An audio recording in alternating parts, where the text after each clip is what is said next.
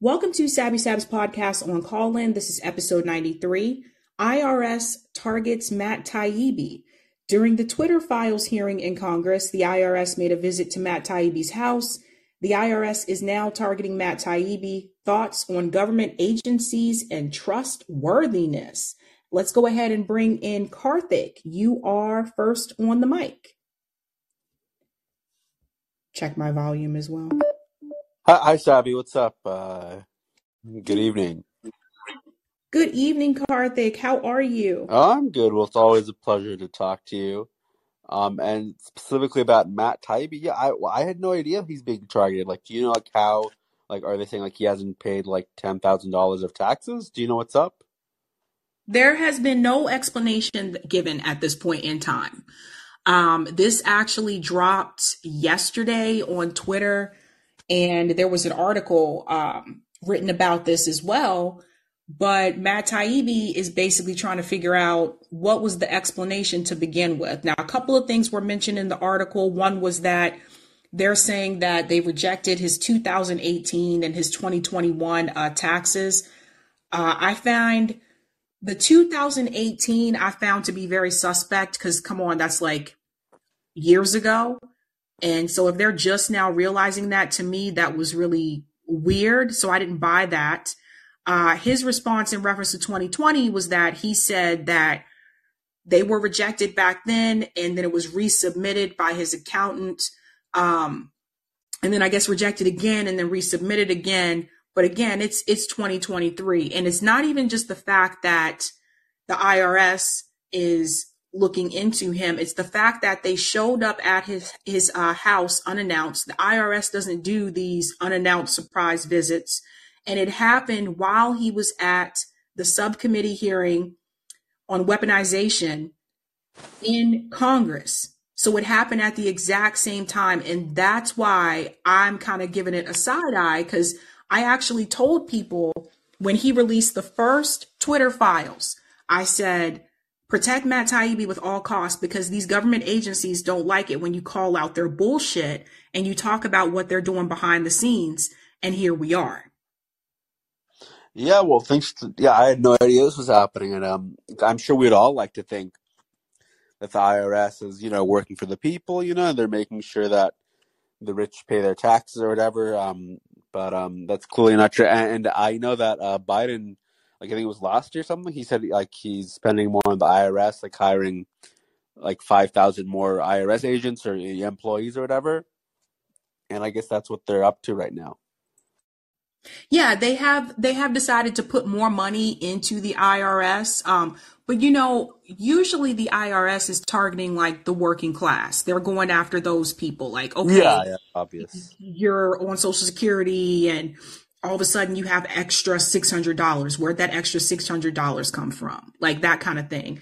Usually uh, they're not as focused especially like on the billionaires. Like these people have all types of like tax loopholes that they know how to how to get through and everything. But the fact that they just all of a sudden decided to pay him a visit during that hearing to me is very strange. And and apparently they left a note saying that they came by do you think that the IRS should be defunded like the FBI and CIA?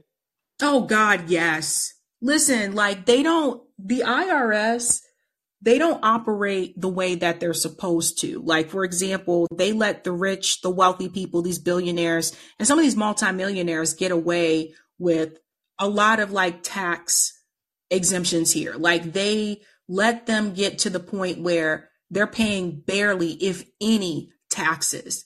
Meanwhile, if you're working class, they will come after you and say, you owe us this $500 why did you not pay it? But yeah you have wealthy people getting all kind of tax breaks. That's been going on for a long time. And it seems like the only time they really come after them is them is when they're trying to seize their possessions when they're trying to seize their property. So we've seen this happen with celebrities before, right? Where they come after uh, certain celebrities and say, you haven't paid taxes for such and such years. We're going to seize uh, your property. They came after Wesley Snipes with this same claim. They said, you haven't paid taxes in such and such years. And he actually went to prison uh, because of that. But then some people will make that argument that it seems like even when they come after wealthy people, it seems to only be black people that are wealthy. Meanwhile, you have billionaires like Bill Gates and all of them that are just basically not paying anywhere near what they should be paying in taxes, and they don't come after them. Yeah, it's definitely a two tier system, and and uh, may, may, maybe they're coming after him because he's known for doing like uh, a lot of great journalism over the years. Maybe it's more than just the uh, Twitter files.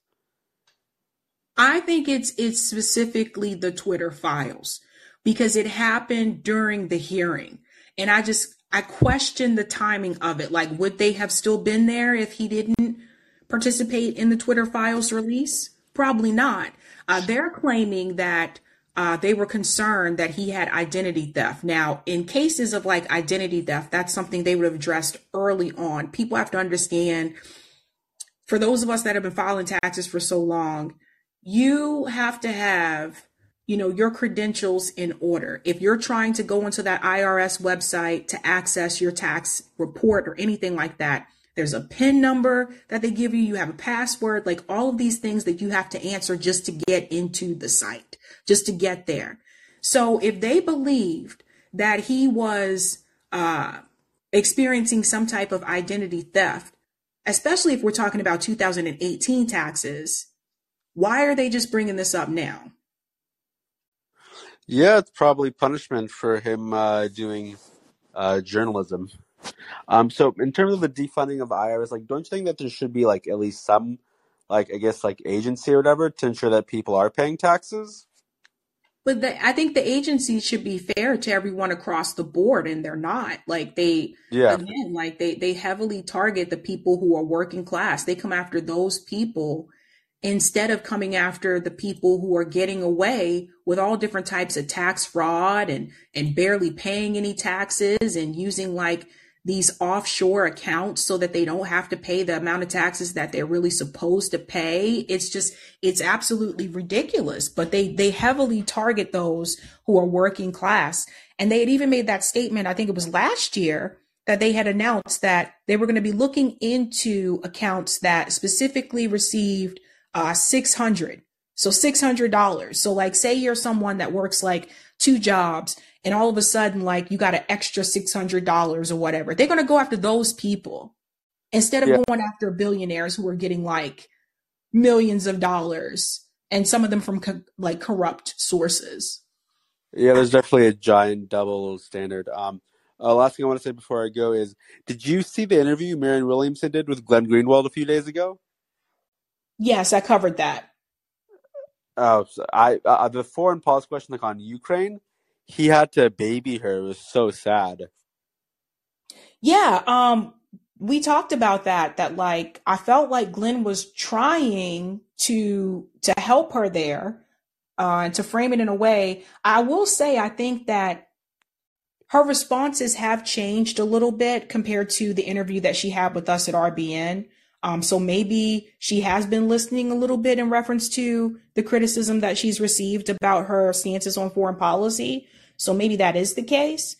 But I still walked away from that interview with I felt like she was trying to stay on both sides of the aisle. I felt like she was trying to sit on the fence a little bit and not really make a confirmed uh, decision, so to speak. Like when he asked her about giving the money to Ukraine, I feel like she she didn't really directly answer that question, and that's why he kept coming back. He had to ask it like three times. Like the, each time he had to like dumb down the question. Right. Like I feel again, I felt like he was trying to help. Like, look, I I said tonight because I, I talked about it tonight, like the the panel that Bree had about Marianne's uh, chances, and I said that I think that if I were a candidate, and I would never be one, but I would be focusing on my strengths, the areas where I'm really strong, and I've seen Marianne do a lot of interviews, and I don't feel like she's focusing on like reparations. Like that is that was her number one thing in 2020 she knows a lot about it. I know because i interviewed her specifically about that topic alone two years ago. And i feel like she's not focusing on that at all. It seems like the focus is just we're in a bad place in this country economically and people need a different option. Okay but what are you bringing to the table? Like i felt like she she's not focusing more so on her platform. And i think that's some of the criticism that that i have there. And then on the areas where she is not strong like foreign policy instead of like pushing back on people you know like when she told nick don't mansplain to me instead of that maybe take that time to work with people who are really well versed in foreign policy and educate yourself about the issues that people are bringing up about Ukraine, about Russia, about Israel and Palestine, and take it in. Because the thing is, is this like, people don't expect a candidate to know everything, to be an expert in everything. But what we do expect is that with the areas where you are weak, we expect you to grow. But I also expect you to understand what you're talking about. And I felt like she did move a little bit there when she was talking to Glenn. But I also walked away from that interview feeling like she doesn't, she didn't really understand what is going on with those two particular situations. I feel like, okay, they've pushed her a little bit and she's starting to wiggle a little bit and say, okay, well, maybe we should look at it differently. But I still felt like she didn't take a hard, firm stance one way or the other. I felt like she was sitting on the fence. Yeah, and foreign policy, like I, it was clear before, especially after the recent interview with Glenn. It seems like on a lot of foreign policy stuff, like she doesn't know jack shit. She's just gonna try to ramble and mix in her spirituality talk. But if you're running for president, that's one area where you do have to educate yourself about foreign policy because you can act alone. You don't have to necessarily need the approval from Congress. There are there are times that Obama did this actually, where he acted alone, where he didn't get that approval from Congress. We've seen Joe Biden do the same thing. So it's like we're talking about different countries and regime change wars, and we're talking about these inter these intervention tactics. We talked about Haiti tonight, how Joe Biden's trying to get Justin Trudeau to intervene in Haiti to get Canadian troops there on the ground. Like, if you don't know about foreign policy, like you have, we have to know how would you respond in those situations? Are you going to send troops into Haiti? Are you going to send troops into to Somalia? Are you going to send troops into these countries? Are you going to allow these things to continue? And so for me, you can't run on vibes, bro. Well, she'll definitely be pressured. She seems like she has no guts to stand up to the MIC. But in terms of doing the homework, as you know, you were talking about, how how does she have time to do homework about foreign policy, talk about reparations when she's too busy citing uh, Winston Churchill and George Washington, all these uh, uh, old uh, colonial figures, as Nick says? Oh dear. Listen, I think that some people like just want to be. There's some people who want to be president, but they may, I don't, I feel like they don't understand all the things that go along with that job. And foreign policy is a huge part of the job. And so if you don't, you don't have that concept of foreign policy. If I hear you repeating the same talking points as mainstream media in reference to Russia and Ukraine and in reference to Israel and Palestine, then that tells me that you're not going to be any better than Joe Biden when it comes to foreign policy. Yeah, I'm really looking forward to her saying more that uh, that uh, slave owners had courage and guts. That, that's what I can't wait to hear more of her say. Oh my God. And, it, and even to that, you know, to that point, it's like, uh, if you say that you are for the two state solution when it comes to Israel and Palestine, that's the equivalent to saying that you agree with separate but equal. And we all know that separate but equal did not work. So it's yeah. just, I want people to understand what they're saying and why it matters.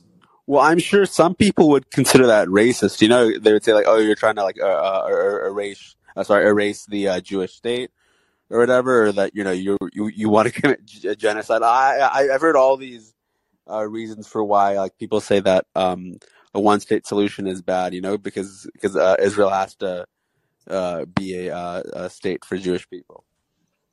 It just it, you know a two state solution is not going to fix the problems because it's not going to be equal when the Palestinians are the minority. There's going to be, you'll see similarities to what you saw here in the United States when we had separate but equal, where, yeah, like white people and black people had similar institutions, but the institutions were not equal. And so that's, that's what you're going to see. I mean, these people, the Palestinian people have basically been, they've been killed and pushed out And so for me, the people who just throw their hands up in the air and they're just kind of like, well, I support a two state solution. And then I'm like, no, like these people have almost been, if you look at the maps, they've almost been erased and they have a right to be there. And that's the criticism that I have when people say to me, Israel has a right to exist. Okay, you never hear those people say, the Palestinians have a right to exist. You never hear them say that. Well, if you say that, people will call you a racist or an anti-Semite or uh, pushing for uh, genocide of Jewish people or some other ridiculous thing. But it's never the other way around. Yeah, yeah. Uh, uh, uh, uh makes no sense. Uh, good talk, Zabi. I'll talk to Thanks you later. Thanks so much. Thank you, Karthik. Okay, Miss Robin, Hey, what's up? hey, Sabby, how you doing? Oops. Oh no. I'm sorry, Noel. I'm I was supposed to invite you to speak. Robin, I'm bringing you back up. I'm so sorry. Robin, I just hit invite to speak and then um okay, there you go. You just have to unmute Robin and then Noel you'll be next. Sorry. Yeah, Robin, I think you just have to hit unmute. Robin was probably like, I know she just does not bump me from the call. I think you're still muted and it doesn't let me make you a caller once you're a speaker because and I don't know why that is, but it's it's a thing. Um, Okay. He- can you hear me? there you go. Hello? I can hear you. Yay! it's good to talk to you tonight, Sabby. Thank you so much for calling in. What's your take on uh these government agencies? They coming after Mr. Matt. You know, um, you know, I'm a, uh, as a libertarian, I got big problems with everything that's going on right now with with uh, with how they're treating Matt Taibbi. You know, um, I it's one of my side hustles is is doing taxes and everything, and you know, for a few years I did taxes for H and R Block, and now I, you know, I do my little solo thing for a few people here and there and stuff. And first of all, like you said, Sabby, for this 2018 taxes you're only supposed to be able to uh, the the IRS is only supposed to go after you for taxes on a particular year from three days i'm sorry three years after you you know your last filing or after something has been concluded so if they're still going after him for 2028 i'm sorry 2018 then it's probably something like maybe he had to amend his taxes uh, a year or two after the fact or something like that or um, you know, maybe he asked for a delay in filing his taxes and then he filed his taxes late or whatever. But typically, once you file your taxes, if they haven't dealt with that thing in three years, they can't come coming back to you, you know, about it later on. But even then, like you said, um, it still smells fishy because you know I've we've I've dealt with letters and stuff not only for my clients but also for myself too. I was a victim of uh, tax identity theft and somebody was claiming all kinds of dependents and everything out of California and had gotten like a six thousand dollar over sixty five almost sixty five hundred dollar return and stuff and then the IRS was coming after me. So now every year like Matt was saying I get a pin from a, a, a pin from the IRS every year when I file my taxes so that they know that it's really me. And so they're sending you you know they send me a letter every year with my pin. And so if they've got an issue with his identity or whatever, I mean, they should, they, like he said, they're doing the same thing with him. So why are they sending uh, agents to his door uh, just so on, uh, you know, just so happen on the day that he's supposed to be um, uh, interviewing in front of Congress? What is that about? That's what I question. And I've never heard I've never heard of this before. The IRS just showing up at your house unannounced unless the only time I've heard of the IRS coming to someone's house is when they're there to seize their property. That exactly. They're either there to arrest you or to seize your property. Anything else is always done by letter. Always. You know, you t- we would tell our clients and stuff like that. If somebody calls you on the phone and tells you that they're from the IRS or whatever, you know, we say don't believe them or what. You know, the IRS doesn't call anybody. They always write you letters. And you know, a lot of times, you know, if it gets really serious, then they'll start writing you certified letters that says, "Hey, we really mean it," you know, type of deal. But they just, but just just coming and knocking on your door saying, "Oh, well, we were concerned." Nuh-uh, that's not a thing unless they're making it a thing. But it hasn't been a thing, you know. So yeah, that's that's big uh big problems there, you know. And then with the rejects and stuff like that, you know, again, that stuff should be done by letter. It's always done by letter. It's never done by them just driving up. Oh, we happen to be in the neighborhood. Come on now. no, that's what I thought too. That's why I was just like, this is crazy. And like 2021, I could possibly understand, but 2018 to me, that was going too far back for the right. and like to say, okay, we're gonna we're questioning uh 2018. I'm like, in 2023?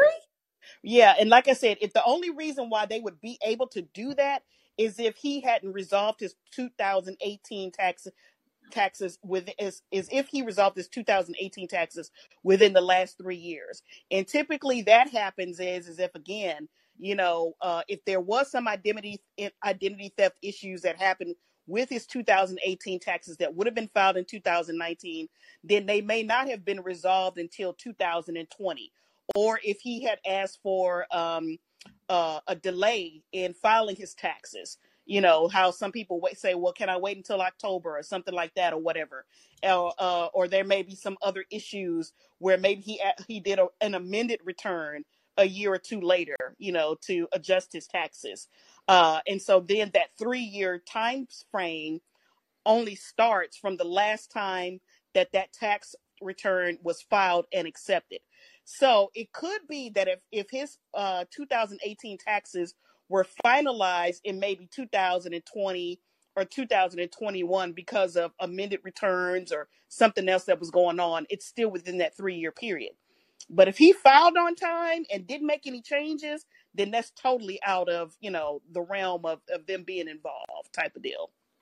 Um, but in, in terms of these agencies, you know how I feel about these alphabet agencies. And the IRS is one of the first ones that we need to defund. And really, the biggest way that we can defund the IRS is, like you said, is to, you know, make it fair across the board. One of the two biggest ways to make it fair would either be to do a flat tax where there's no deductions, no this or that or whatever. Say, okay, everybody pays 5% or everybody t- pays 50, you know, 10%.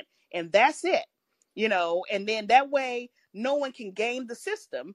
And, you know, now people would still hide what they earn and all of that other kind of stuff or whatever. So, you know, there could be some issues there. Um, but what, you know, that's one way to do it. it is just to have a flat tax of everybody pays that.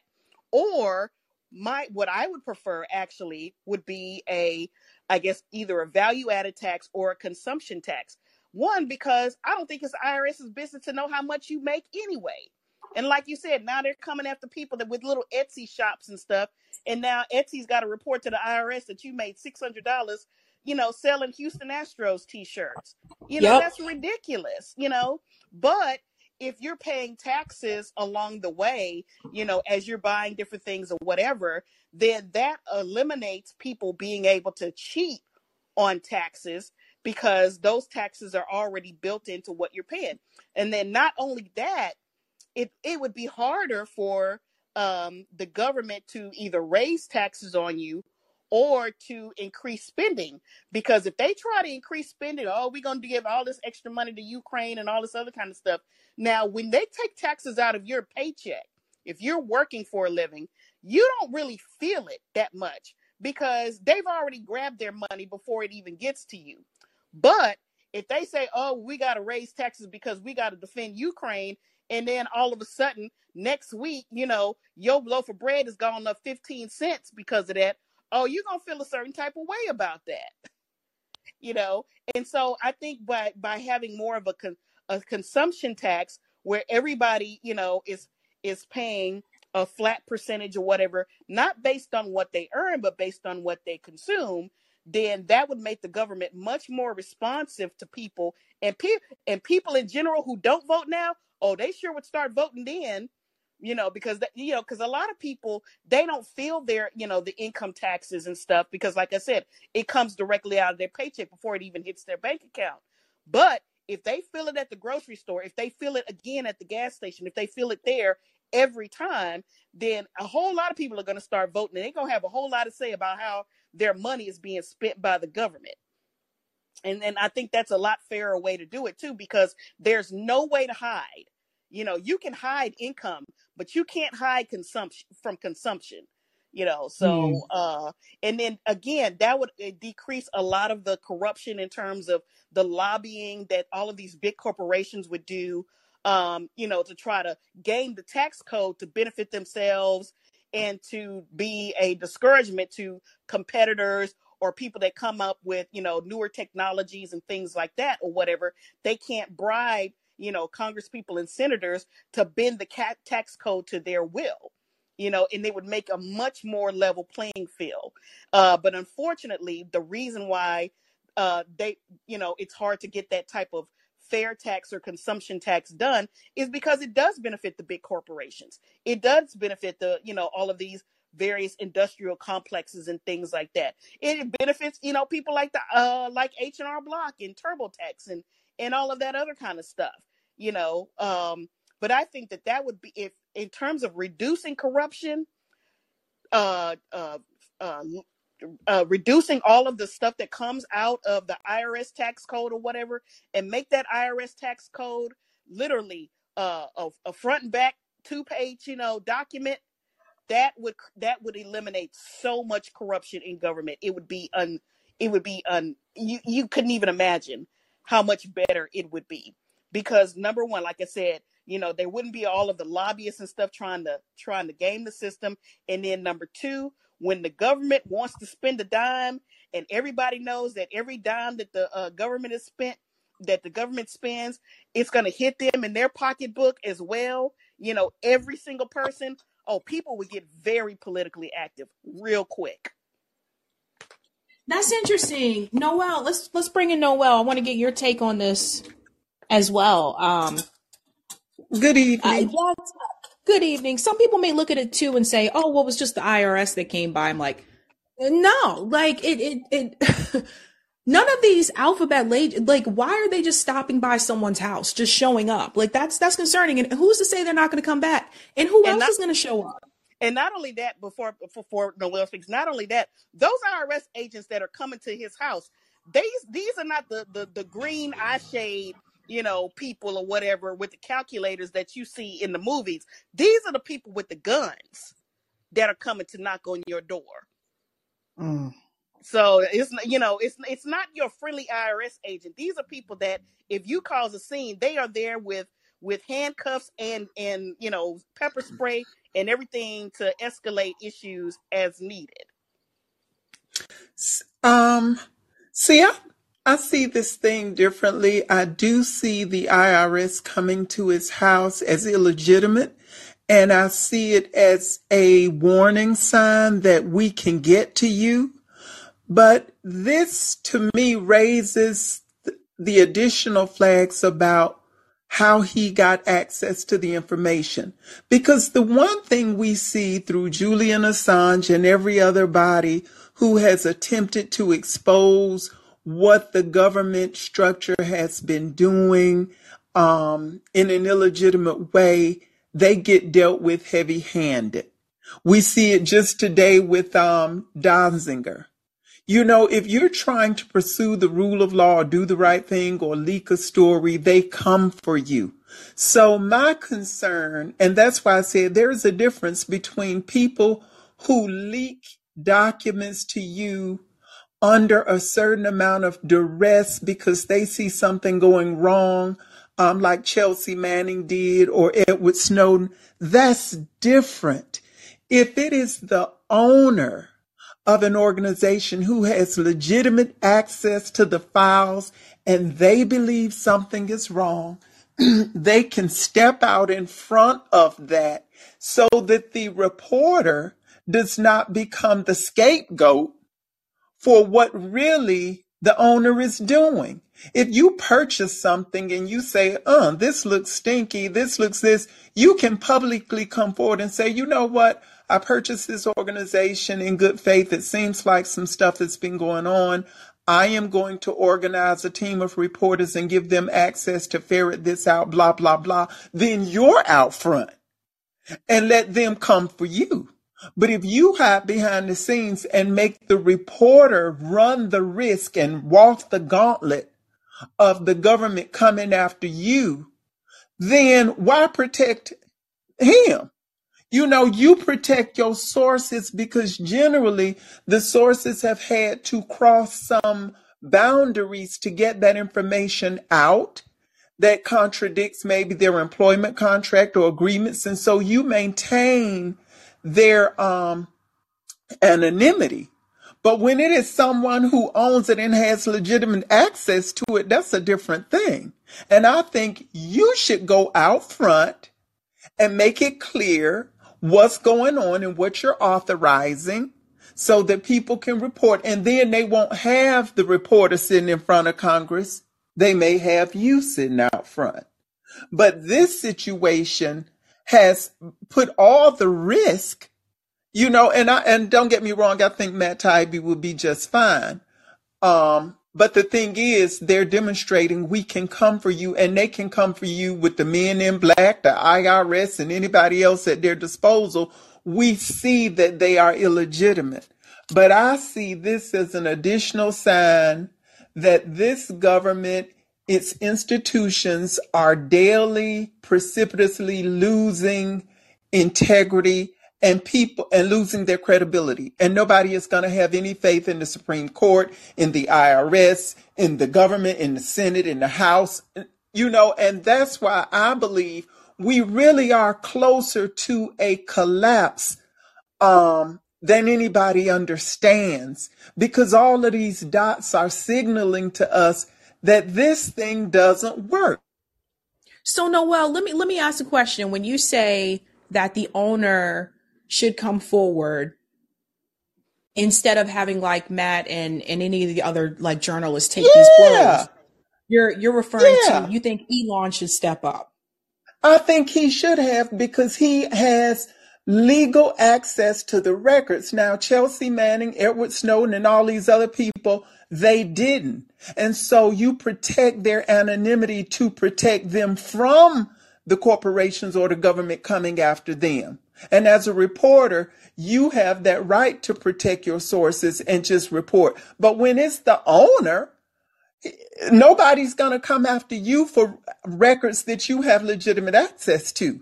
And if you smell a rat, you have every right to come in, people to audit or do whatever, and you can make that public. And then, so when the reporters that you have organized to undertake this um, project, they're not seen as leaking or anything like that. They're doing what you have publicly made possible for them to do. So, uh, you know, again, I think it's legitimate, but it's not something that I'm surprised by because that's the way this government works. They go after, look at Bunch. They go after the, they kill the messenger because if who the source is, they come for you. And that is a fact pattern. So I think Well, it's sad, but you know, this it's brings up an predictable. important point. This brings up an important point that I didn't think about before. I'm going to go ahead and bring in Betsy. Let's let's bring you in.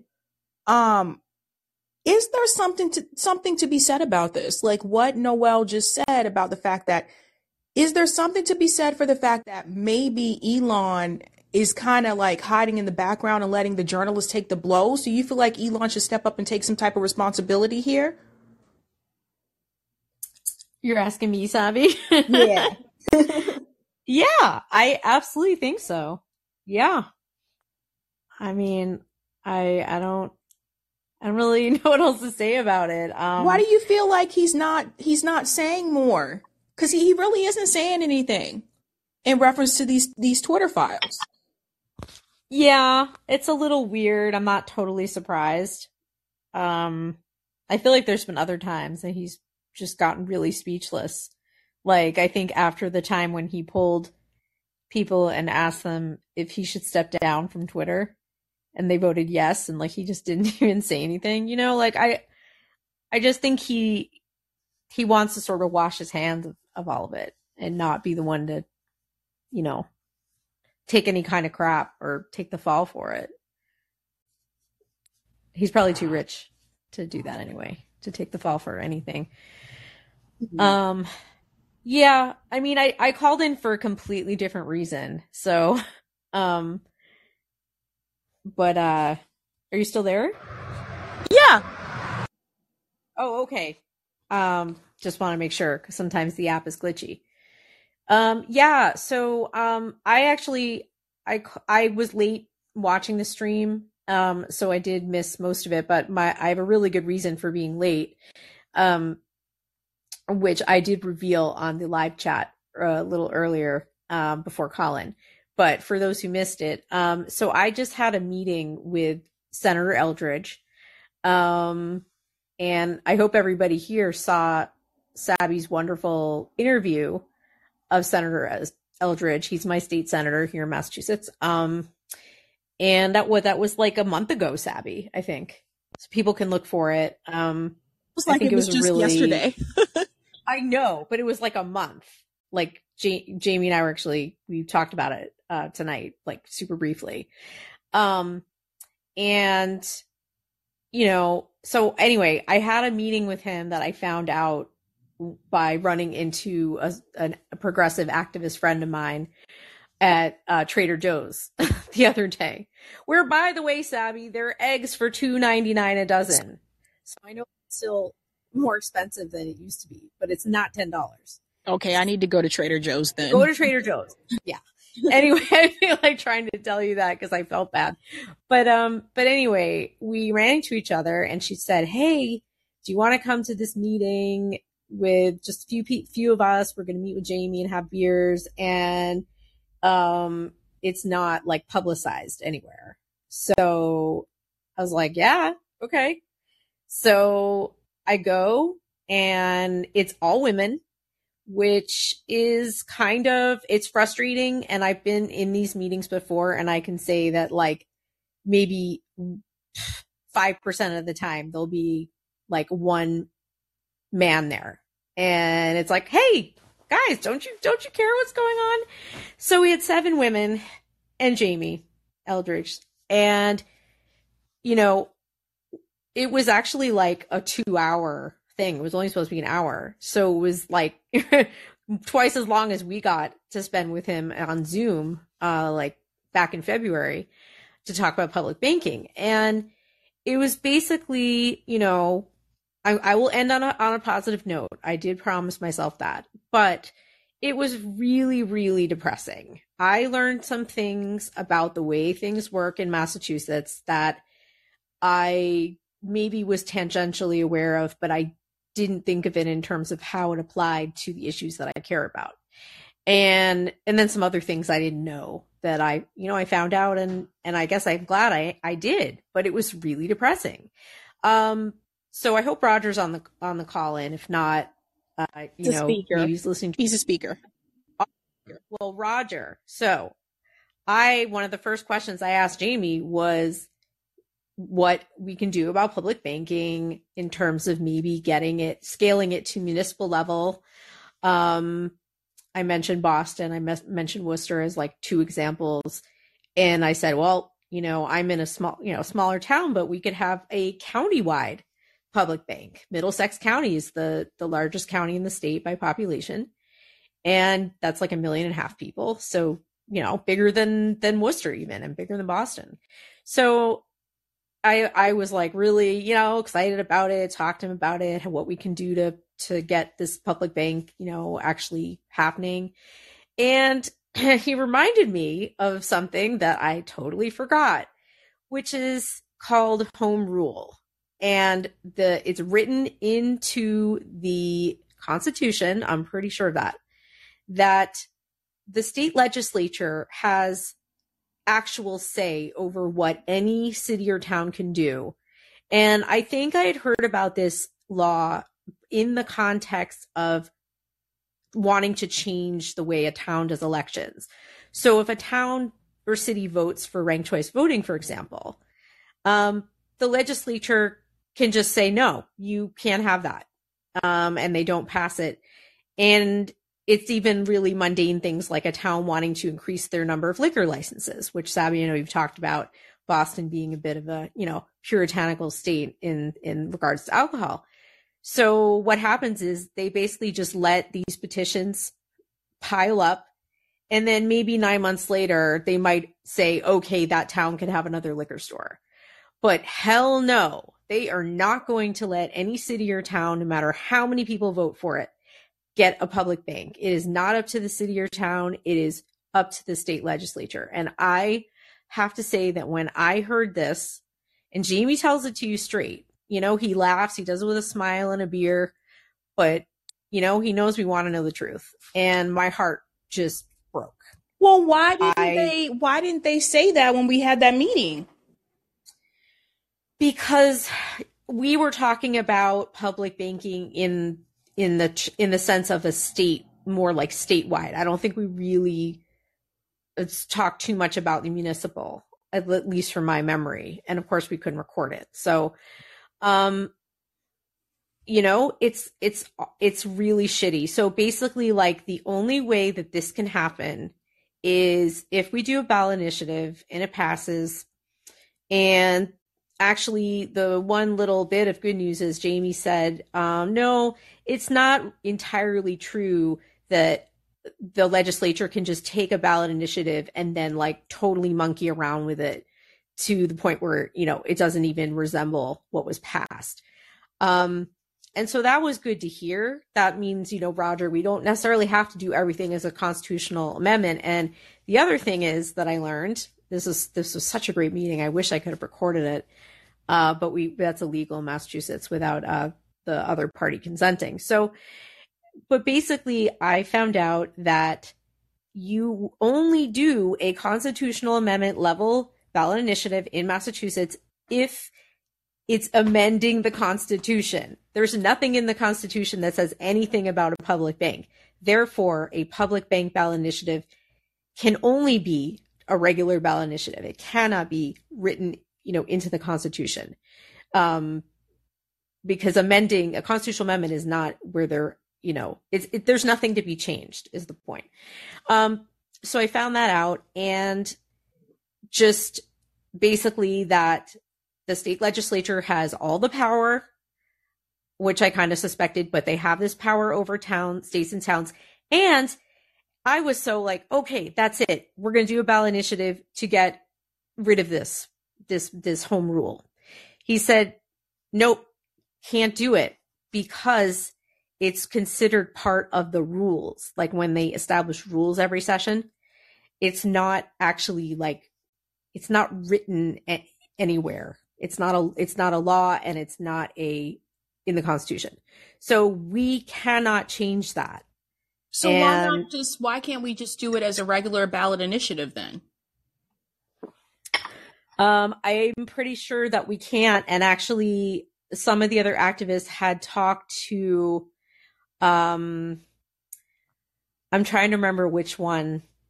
Mass Alliance. There's so many groups, but they went, they talked to a group specifically about this. Um, and they said no dice that that well that group specifically and they have you know lawyers. I why not? Why not? Yeah uh, why, why, why can't we? I don't know. I actually don't know the answer to that.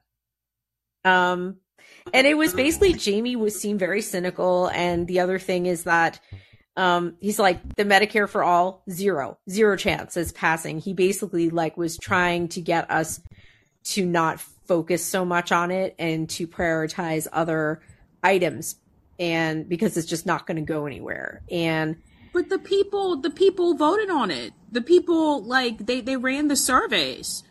I know. I brought that up, and he said he said that yeah, they support the idea of it, but then when you explain to them that they would be um, they wouldn't have their current plan and they'd be like the support starts starts to drop. I haven't seen that at like the statewide poll for that. I'm actually going to look it up after Callin, but because I want to see for myself. But they're just deathly afraid that if there's a ballot initiative, um, and it fails, that basically it's going to set the movement back really far. And, um, you know, he filed a bill. He files it every session. Yeah, It I mean, what, what's the point of it then? What's important It's- him like filing the bill? I mean, I think because every time he files it, they get more people to sign on in the House, in the House and the Senate. Um, you know, and it's probably my guess. I can ask him, but I think it's probably just to keep the discussion of it alive. Um, you know, but it's like, right? It's sort of like, what is the point? And and he was really trying to get us to focus on other things. Um, maybe. what? Well, so for example, a bill was filed by State Senator Rausch, um, who is a you know progressive ally of, of Jamie's, and she filed a bill to make it legal for teachers or public school teachers to strike in Massachusetts. I I asked, well, why not all public employees? And he said, I don't know. The bill's just starting with teachers because they they seem to be the easiest. And Maura Healey already came out against it. Yeah, I was about to say, And- didn't she just shoot that down? Yeah, well, she came out against it, so you know she could veto it, but Yep. you know, I don't, I don't really know how much of a chance it has to pass. Um, but yeah, so basically, in a nutshell, things are really, really bad in Massachusetts, and even to the point where if there's a committee um, on like whatever X Y Z in the state legislature, if the chair of the committee doesn't like the bill, it's not even brought up. So like even if the rest of the committee is for it, it's all because of who's chair and basically also everybody is running scared of the of Mariano, the House Speaker. And so people we talked about this both with Jamie and the other and the activists who were there that we need like a solid number of them to stand up against him and say no, you cannot tell me how to vote and you cannot threaten me with it. what they what they do is the speaker will basically take money away from the district you know that was planned they take away resources from the state legislature they don't give them the committees they want they move their office to the basement and i you know i say yeah screw them and like they the people should publicize what's going on and we need Yeah. Right. And so that was my idea. And then it all comes back to circled back to um, ranked choice voting and how how are we going to get these people out who who are making it so toxic? You know, because it's pretty much it's the bulk of them. It's not Jamie, but it's it's most of them. Like and, and then I also, Eric would be very proud. I brought up clean elections and getting money out of politics and how basically the the rest of the stuff is not going to fall into place if we don't get that. Right. And how can we get clean elections like we did back in the late 90s? It was passed here as a BI, Roger. Um, but then in 2002, there was a non binding ballot initiative, and the language was tricky, and people were con- were basically duped into thinking that because of the recession we were in at the time, that we couldn't afford publicly funded elections, which would get the, a lot of the money out of politics. And non-binding referendum passed saying, yeah, we should get rid of it. And the legislature used that as, as, you know, they're like, oh, well, look, the people want, want it, even though it's non-binding. And so they undid what the, what the voters had passed in 1998. And so I'm very interested, and I know Eric is as well, and I'm hoping Corey and some other folks, folks in Mass and you too, Sabby, would be really interested in connecting with the clean elections folk here. There are probably still some around and seeing if we can get this going again. Yeah. If you can please uh, email me like their information. Like, yeah, we, we definitely need to, because again, I always go back to the money is a big part of the problem. Um, I want to go ahead and bring in Roger. Do you So- want to chime in on this? Right. And then I'll end with a positive note because I don't want to be a Debbie Downer.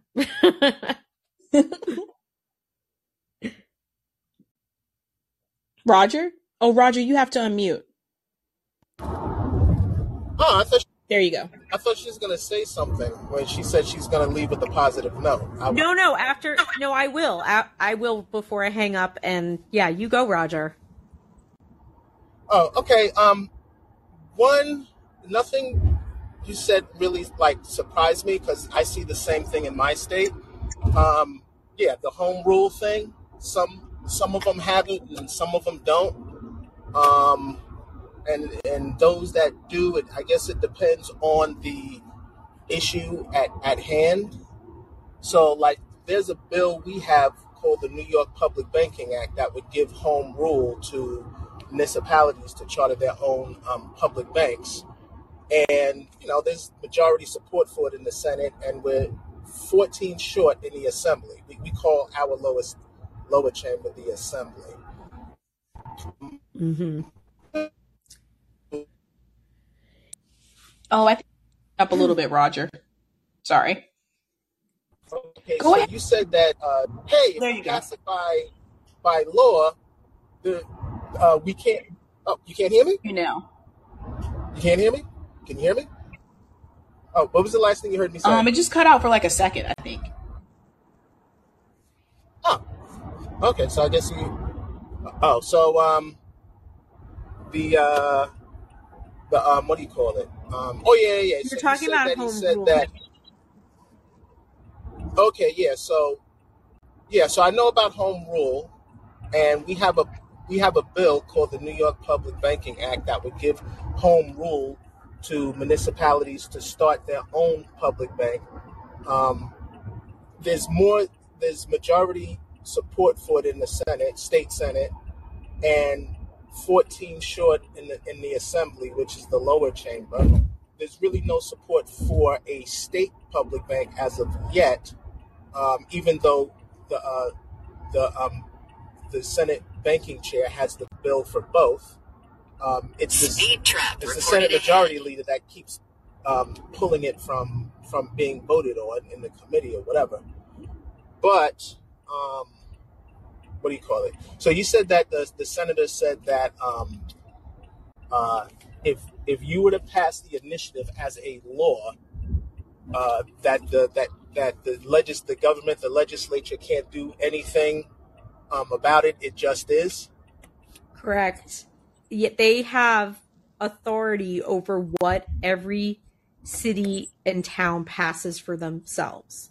No, no, no. I mean, Um, I, right. You, you, no, that part I understand. I was saying as far as um, passing it as a statewide initiative law. You said that he said It it would have. You mean well as a BI? Are you talking about the BI or the law Yeah. itself in the? no, no. See, you could pass a citizen. You can pass a, s- a CBI as either a, a law or an amendment. So it, It can't. like But Roger, Roger, it can't be a constitutional amendment for the public bank one because the whole thing with those it, it's only to amend the Constitution. There is nothing in the Constitution about public banks. So there's nothing to amend. So Jamie was very clear that if there's going to be a BI, which is a big if, um, you know, because it, it's we don't know how it we don't know how it pulls for one thing, but like how we're how to raise the money because the big banks are going to throw so much at it. So I was thinking, oh, we go the municipal level because that'll Mhm. be, you know, that seems like understand a, that. a metropolitan order. But ultimately, if it comes to Ray comes to them, Boston wants their own public bank, Worcester wants their own public bank, Middlesex County doesn't matter. They're gonna because they have the final say over what every city and town does. So okay, so I Yeah. would challenge. I would I would challenge that only because you know, like I know. they're Just just just listen to what I'm saying. Yeah, yeah, yeah. I know you're cool with him and everything, but me personally, I don't trust politicians. They talk out of of their mouth, Yeah. and to say, "Oh, you can't you can't add it as an amendment because it don't already exist." If that was the case, you wouldn't have a constitution at all. There's plenty of things. There are plenty of amendments that didn't exist before there was an amendment. You know That's what I mean? point. That's a good point. That So- is a so- good point. Yeah. you know, I wouldn't, I wouldn't really, you know, like, uh, okay, you, you, you got to understand who you're talking to. You, you're talking to a politician. I know Yeah. you're cool. That's what these guys do. They get into your, you know, hey, have a drink with us. Hey, you know, we chilling at, chilling at the bar. You know what I'm saying? We got this personal report. That's, that's what they do. They, they work you over. You see what I'm saying? I'm just saying, Yeah. I mean, I like mean, me, I'm I'm I would be curious to find out from other people. I think the bar for a constitutional BI is very very high, Roger. And no, I know, I know that. you know, Believe me, definitely, I understand that. Right. You know what I mean? But yeah, I think, you know, I just the point of my call like I mean it's it's I was so excited to focus on something that, you know, was at a municipal level because I do think that that's where I can make the biggest difference and you know it gets I get. I get overwhelmed beyond that like statewide stuff.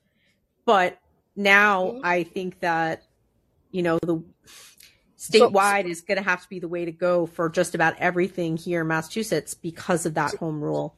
So let me Um, let me let me ask a question really quick. Um, mhm.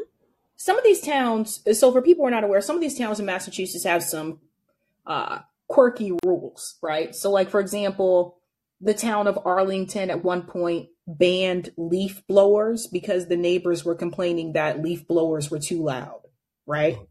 Uh, when I lived in Newton, um, the woman whose house I lived in, the the city, while she was in Paris, her neighbor, who was supposed to be her friend, went to City Hall and complained that she had too many cars parked outside her house because she used to teach music lessons in her house, right? She was a music instructor, she was a cellist.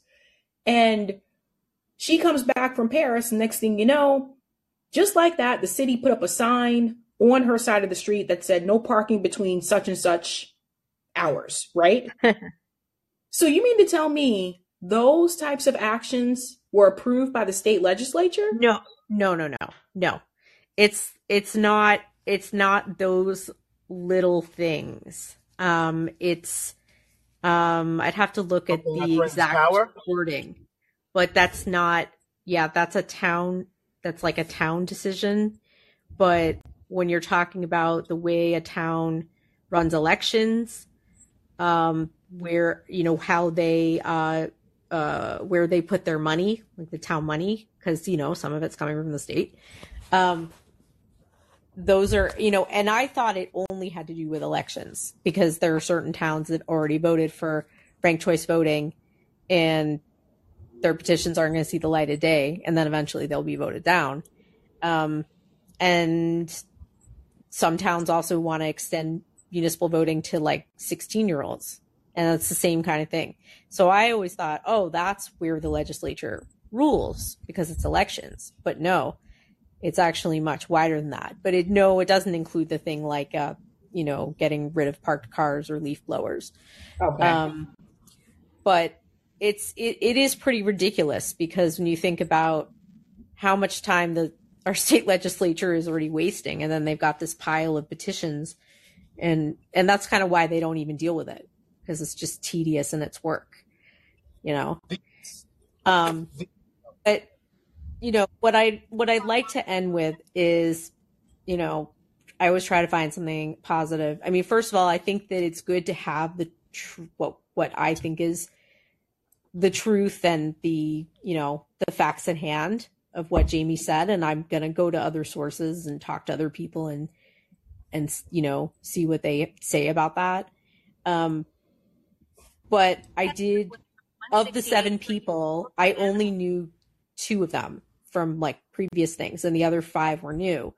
And out of those five people i met you know i exchanged contact info with two of them one of whom seems like a really really strong ally with uh, public banks and medicare for all and all these other things and we we hit it off really well and i am gonna send her a link to your show Sabby and kind of bring her into the fold. I, I think she's one of those democrats who i can see is very very unhappy and with the Mm. party and is like i think is the kind of person you know i like that's what i like the most is really like talking to somebody just one-on-one about okay what's wrong with the party and why you know we can't change it from within and this and that and i it's like i'm excited when i meet somebody who kind of seems like all right i think she's open to it it doesn't mean she's just gonna like change her voter registration tomorrow but i think she sees the writing on the wall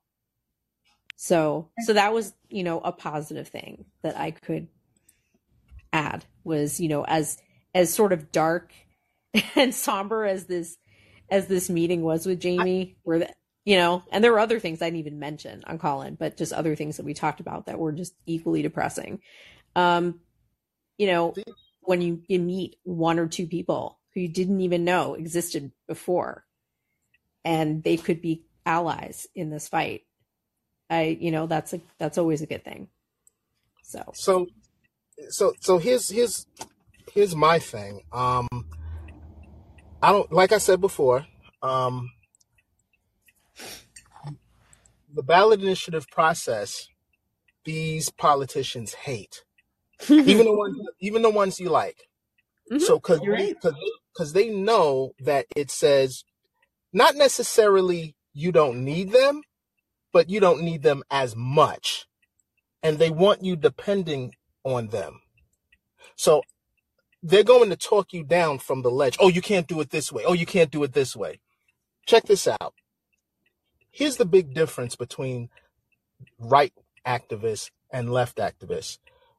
Right activists would be like, yeah, that's nice. We're going to do it anyway. Fuck you. you know what I'm saying? Exactly. Left activists, do it. yeah, left activists are like, oh, you, oh, you mean to tell me uh, the person who has, um, that does not benefit from us doing it ourselves is telling me that we can't do it this way or that way? Oh, man. All right, I guess we can't do it then. You know what I'm saying? Like I said, do not trust these politics. I don't care them taking you to dinner, having, you know, like going out on FYI, he didn't pay. we, so it wasn't like that. But yes, I know, no, I mean, Roger, I totally get what you're saying. The only, You know I mean? the caveat that I would say is that, um, you I know, it's not just, anyway. well, Jamie is a, you know, he's a friend of mine. Cause like that doesn't, you know, count for anything for, you know, if somebody doesn't, if isn't in the friendship. But. I would say, I would, no, but I would say that, um, he himself said for certain issues, right? Like public banking probably is one of them, is that the only way we're going to get it in the state is if there's a ballot initiative because he's saying the support isn't there in the legislature. So he's not Okay. like as Okay. anti BI as you might think. Now there are I do take issue with the fact that he's afraid to do the Medicare for all BI because he thinks Mm-hmm. it's going to fail and its failure would set the movement back. Um So the movement's already set back. No one's talking about it. well, yeah, I mean I basically told this one other person at the table I was cuz we were like how can we fix all this? How can we get rid of all these horrible legislature le- legislators and it just comes down to I was like, well, we need a we need a fucking revolution. We really do. And So, you know, I don't know what else. so, I mean, I, non-violent, I would hope, but so, so yeah. also, you. So he, he's saying. I mean, think about that trick he said. You said, all right, then we need to we need to uh have you know get rid of home rule. Oh, but home rule is not written and down anywhere. I was like, what? All right, well we'll write it down and say no home rule. We'll, we'll into writing and say no more home rule since you don't got it written down. You you know like you have to, you got to use your imagination. I'm not saying you you know like you, know like not like putting you down like oh you don't no, have no, no, no. I know, I know what you're But saying. you I got know. to be creative. You see what I'm saying? You you you can't. You got to. You know what Bruce Lee said. You got to be like water. You can't be like a rock. A water takes many forms. They come at you hmm. with this. You come at them with that. You know what I'm saying? So oh oh, it's not written down anywhere. Okay, fine. We'll we'll write it down and say no home rule. You know what I mean? And oh, uh, an amendment. Well, you can't amend anything because something has to exist before it, it before you can amend it. Okay, so that means we have no constitution then, since it's full of amendments that before the amendment first Roger, I wish you had been there at the meeting. next next time I'll put you on speakerphone. yeah, I mean this is this is all like you know good to good to hear. Um so we know like what they're thinking and where they're they're at. Um but I think that I think it might be good for us to talk to people that have run some of these other ballot initiatives so we can find out how much work they had to put in and how they were able to get these to get these Yeah. signatures. Always know that the politicians always want you dependent upon them. So when you start looking at that cliff over there that says jump off the cliff of the ballot initiative. They are always going to try to talk you away from it. And I'm not saying, you know, so just think about that. Even they may not mean it. Some might do it explicitly, some might do it implicitly. Some will do it consciously, some will do it unconsciously. So just, you know, think about that. Yeah. Anyways, great, great chatting and great show as always, Sabby. And we'll, uh, you you. know, we'll keep talking about all this, this stuff Thank and you. what, what we can do to fix things here. Awesome. Thank you so much, Betsy. Thanks. All right. I want to bring in uh, Joe. You are on the mic. You just have to hit the unmute. There you go. Hey, how is everything going? It's going great. How are you? I'm doing well. Um, no need to divulge too much, but uh, the uh, letter I sent you, you think that's enough for you to run with something or other? Some angle? I don't know. Which which, which letter? I, I- I've I've received a couple in the past Oh. couple days. The one from McGovern? Oh yes. Is Um, that, I, uh, I, I mean, think I think I think so. I think it's a start. all right, excellent. I, I that's what I was hoping to get you. Um, so on to the main topic with the IRS. It's it's just clearly bullshit intimidation. It really is. Um, like, and was what sounds really unsettling. I want to like double check on the timeline of it all, but so it sounds like somebody visited his home while he was testifying. Yes. Okay, you know, presumably his family was there, and I don't, I don't know. They I they left so that's like they that's left a note, so I don't know if they were there or not. But I don't know. They left a note. Yeah. regardless, that's really just sinister. Like, ugh, it's. I don't. I don't really have much more to add to that, but um, real quick, when you and I met at Worker Strike Back, I briefly had mentioned uh, City Councilor Thu Nguyen in Worcester and their fight for inclusionary zoning, and like they are just the knives seem to be out for them now. And like there are little smear articles being run in local art uh, papers and so forth like that. Um so i don't know it's just really disheartening to see that um but that, that doesn't surprise me. Like these kinds No. of things are going to happen, right? Yeah. These kind of things are going to happen, but we can't let that stop us from trying to to do what we're doing. Like no anytime you come out against like corporate or the establishment, like they're gonna try to smear you in any way, shape, or form. And I just think that we just have to keep that in mind, but don't let that deter you from from what you're trying to accomplish. No, absolutely not. And just, you know, by virtue of that, I do hope to put a little bit more spotlight, just maybe even tangentially on that issue um, with what that council person's doing, because, like, it sounds like it rhymes pretty, pretty well up through all the other echelons of government. So we really need to, like, be supporting of the people who are like fighting the decent fight i guess i don't know it's just it's been a confusing time i think for all of us some of us are suddenly agreeing with tucker carlson and it's kind of broken our brains so like eh. anyways uh, i think i'll leave it with that Are we agreeing with Tucker Awesome. Carlson or is Tucker Carlson agreeing with us? you know that is an excellent excellent perspective on it roger That's that's a le- very interesting point. The, That's see, a- you're right This is exactly what I'm finally talking catching up to us The left He's catching up to us. The left is always looking at the glass half empty. The right is always looking at the glass half full. No, that is an excellent point.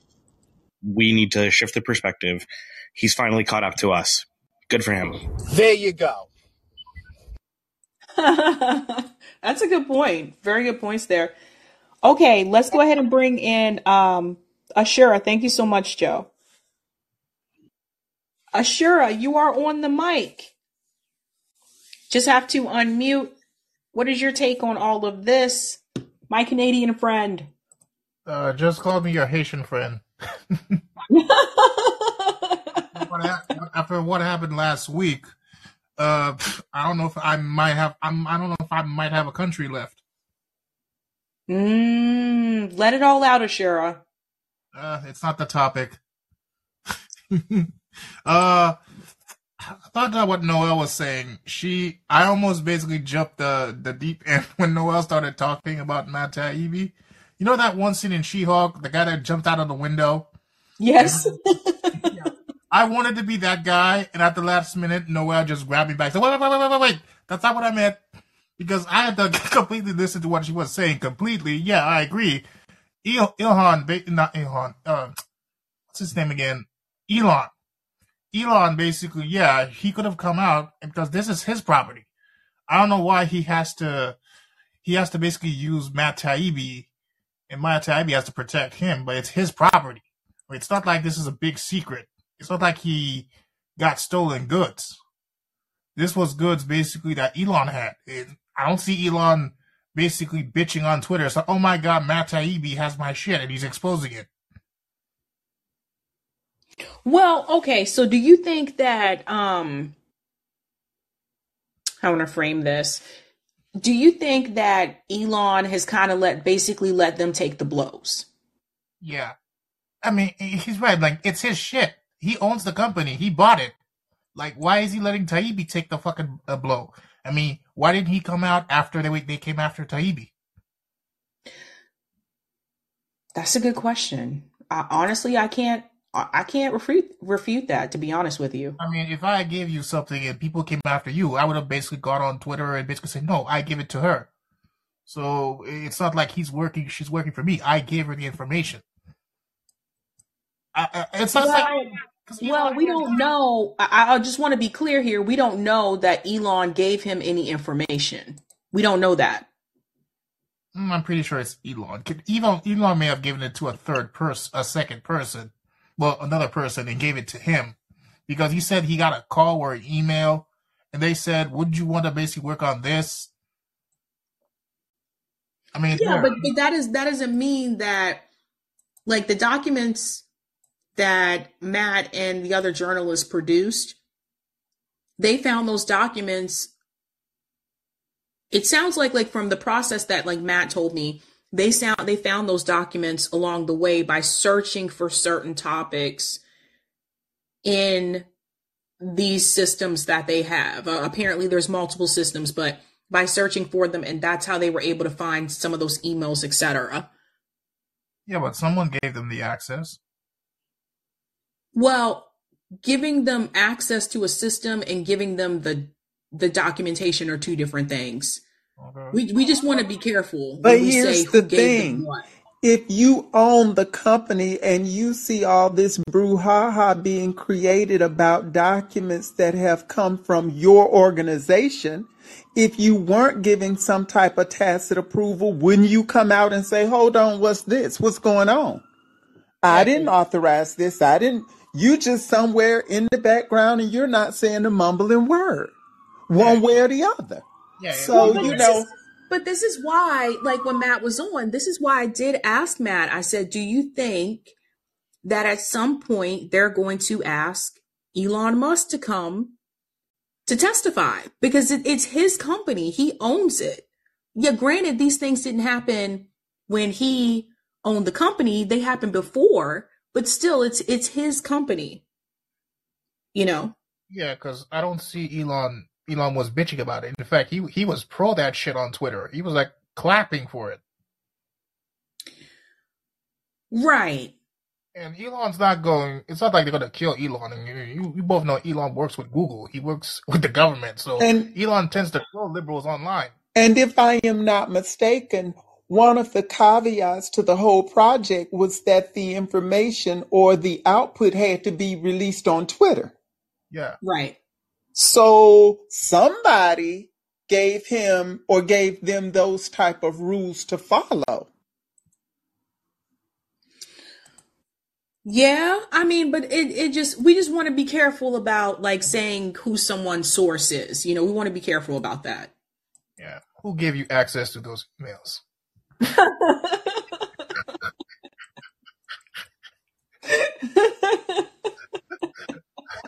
Oh, that's a funny meme though. like she doesn't have a seat. The senator doesn't have a seat. She's teaching someone some colony, and basically she thinks that because she sits there, she's important, and she was on. and Taibbi basically struck her really hard across the face. Like I'm a basically Pulitzer. I own like I got three awards, and then when she started saying that, he's like, "Oh shit, let me look on my phone." Mm. Well, I, I think I don't know. Like I, I just you know this is one of the you know the alphabet letter agencies, and they have made an appearance apparently, and it's just I, I don't know, man. I mean, it's fucking weird that on the day he's going to Congress, one fucking shows up. Yeah, I mean, I- why didn't just some like a family member just text him right before he went into, "Hey, IRS came in." He could have basically thrown that in there, make the Democrats look really bad because it's the Democrats in power, not the Republicans. also how do we know that they are who they said they were you know like what if i don't know i i just know like a lot like history I mean, wise with, AOC sent with some of these Capitol Police agencies to some guy that, that yeah, but uh, I wouldn't be surprised if they did do it because I mean AOC sent Capitol Police to some guy that basically called her called her out on Twitter. You got Hakeem Jeffries got oh, Jose fired, and then basically had the police on his door. yeah no you're right i mean i, I think i don't know man i don't know i, I just it's scary Yeah, and uh, about that thing uh, you saw- you were talking about Haiti uh, with that guy in there. Like I kind of laughed every time he tried to say "capaicien," but he, he kept saying it like it's in fem- like it's a, f- a feminine word. I'm like I, I, I couldn't stop laughing. Uh, what, did, did- I I saw you read my comment about uh, you know Aristide being a better Black Bernie. yeah I mean, he is very popular. I mean, I didn't know priests can get married. I mean, I thought priests basically they stay uh, virgins or some fuck, but he did get married when he became president. He basically was the one that introduced a uh, alphabet alphabetization group uh, uh, organization to basically teach uh, Haitians who don't have like who are poor to basically learn how to read, read and write in Creole. And his party, the Lavalas party, was a big, big party up until I think Rene Preval basically he took over and then I think he he he died afterwards. But uh, I think it's been Wayne a bit. IST basically needs to come back or something because I, I, I find it funny that a guy who has a university or some college after him is having all these people coming out and somehow they're still trashing him. Right. And I mean, like, I, I have to say, like, in reference to uh, the, the Haiti discussion, I think that Haiti Info Projects, if you guys don't follow them on Twitter, I highly recommend that you follow them because they have video footage, they have, you know, articles come out that oftentimes, and you notice, like, when I asked him, like, I told him about the reporting that Dan Cohen has done in reference to barbecue, et cetera. Yeah. You know, it, it's it's pretty obvious he doesn't agree with Dan Cohen. Yeah, I was, I was like, I was gonna mention that. I was like, I watched Dan Cohen's thing, and then I was like, well, have you talked to Dan Cohen? There was one part where he said that uh, I think either it was in Haiti, was say was happening, or in, in the United States, where he said people were lining up to basically get passports and visas, and and to the point where a lot of people were just raping women there. I'm like, I, I was like fucking skeptical when he fucking said that. I'm like, really? A group of people are gonna let a bunch of women, Haitian women get raped? I mean, Well- may- may- maybe the word rape, what he it wasn't what he tried to say. Maybe he groped, but rape. I mean, come on, like what kind of group is gonna let a group of women get raped and everybody just watch? Um, well, that's happened in India a couple of times. There's been stories about that. I mean, Um, I mean, I, I think that the reason why, like, I, I want you guys to hear different voices when it comes to, especially like, uh, foreign policy. I want you to hear different voices because I already knew, like, before I invited him to come on, because I follow both of them, uh, Dan Cohen and Haiti Info Projects. I already knew they had a difference of opinion when it comes to uh, barbecue's role in Haiti. yeah. But I think it's it's important that you guys hear from both because some people agree with what Dan Cohen's saying, and some people agree with what Haiti Info uh, Project is saying, and what Kevin Pina is saying uh, about uh, barbecue. So I think that you need to hear both sides. Um, and I, I do, I will admit, like it's been very difficult. Uh, cause my first search when I was trying to get an expert to come on to talk about Haiti was Haitian experts. Like that was my first like search. And it is very difficult to get someone who actually is Haitian to come on. It's been very, very difficult. So I ended up finding like uh, Dan Cohen and um, also Dan Cohen's like a big uh, act, anti-war activist too and uh, Haiti Info Project. Like there's other people that talk about it, but it seems like outside of people who are already Haitian, it seems like most people who are focusing on it are people who are just happen to be white men. And so I know because people have contacted me before and they're like, why don't you bring on someone who's Haitian to talk? I've tried. I've tried multiple times. You know any? Yes, I do. They just don't respond. Also, like uh, like Democrats. So Mm, that's probably why. I don't know. Maybe that's why. I don't know if they're necessarily Democrats per se. I mean, I reached out to, um, I reached out to, um, oh shit, I forgot his name. Maybe that's why he didn't want to come on. Oh, I remember. Um, I'm sorry, Pascal. I reached out to uh, Pascal from This Is Revolution. They've been on before, uh, about over a year ago. We didn't talk about this though. We talked about um, Because I, I didn't mind hearing about the Democratic. Party, I, I but I. I I invited him because he's really um really really uh, an expert when it comes to uh, Haitian politics. Like he's written books about it. He's been on multiple podcasts to talk about the history of Haiti. And that's really where I wanted to start with. I wanted to start with the history of Haiti so people understand why Haiti is in the position that it's in now. But I had to look up the history for myself.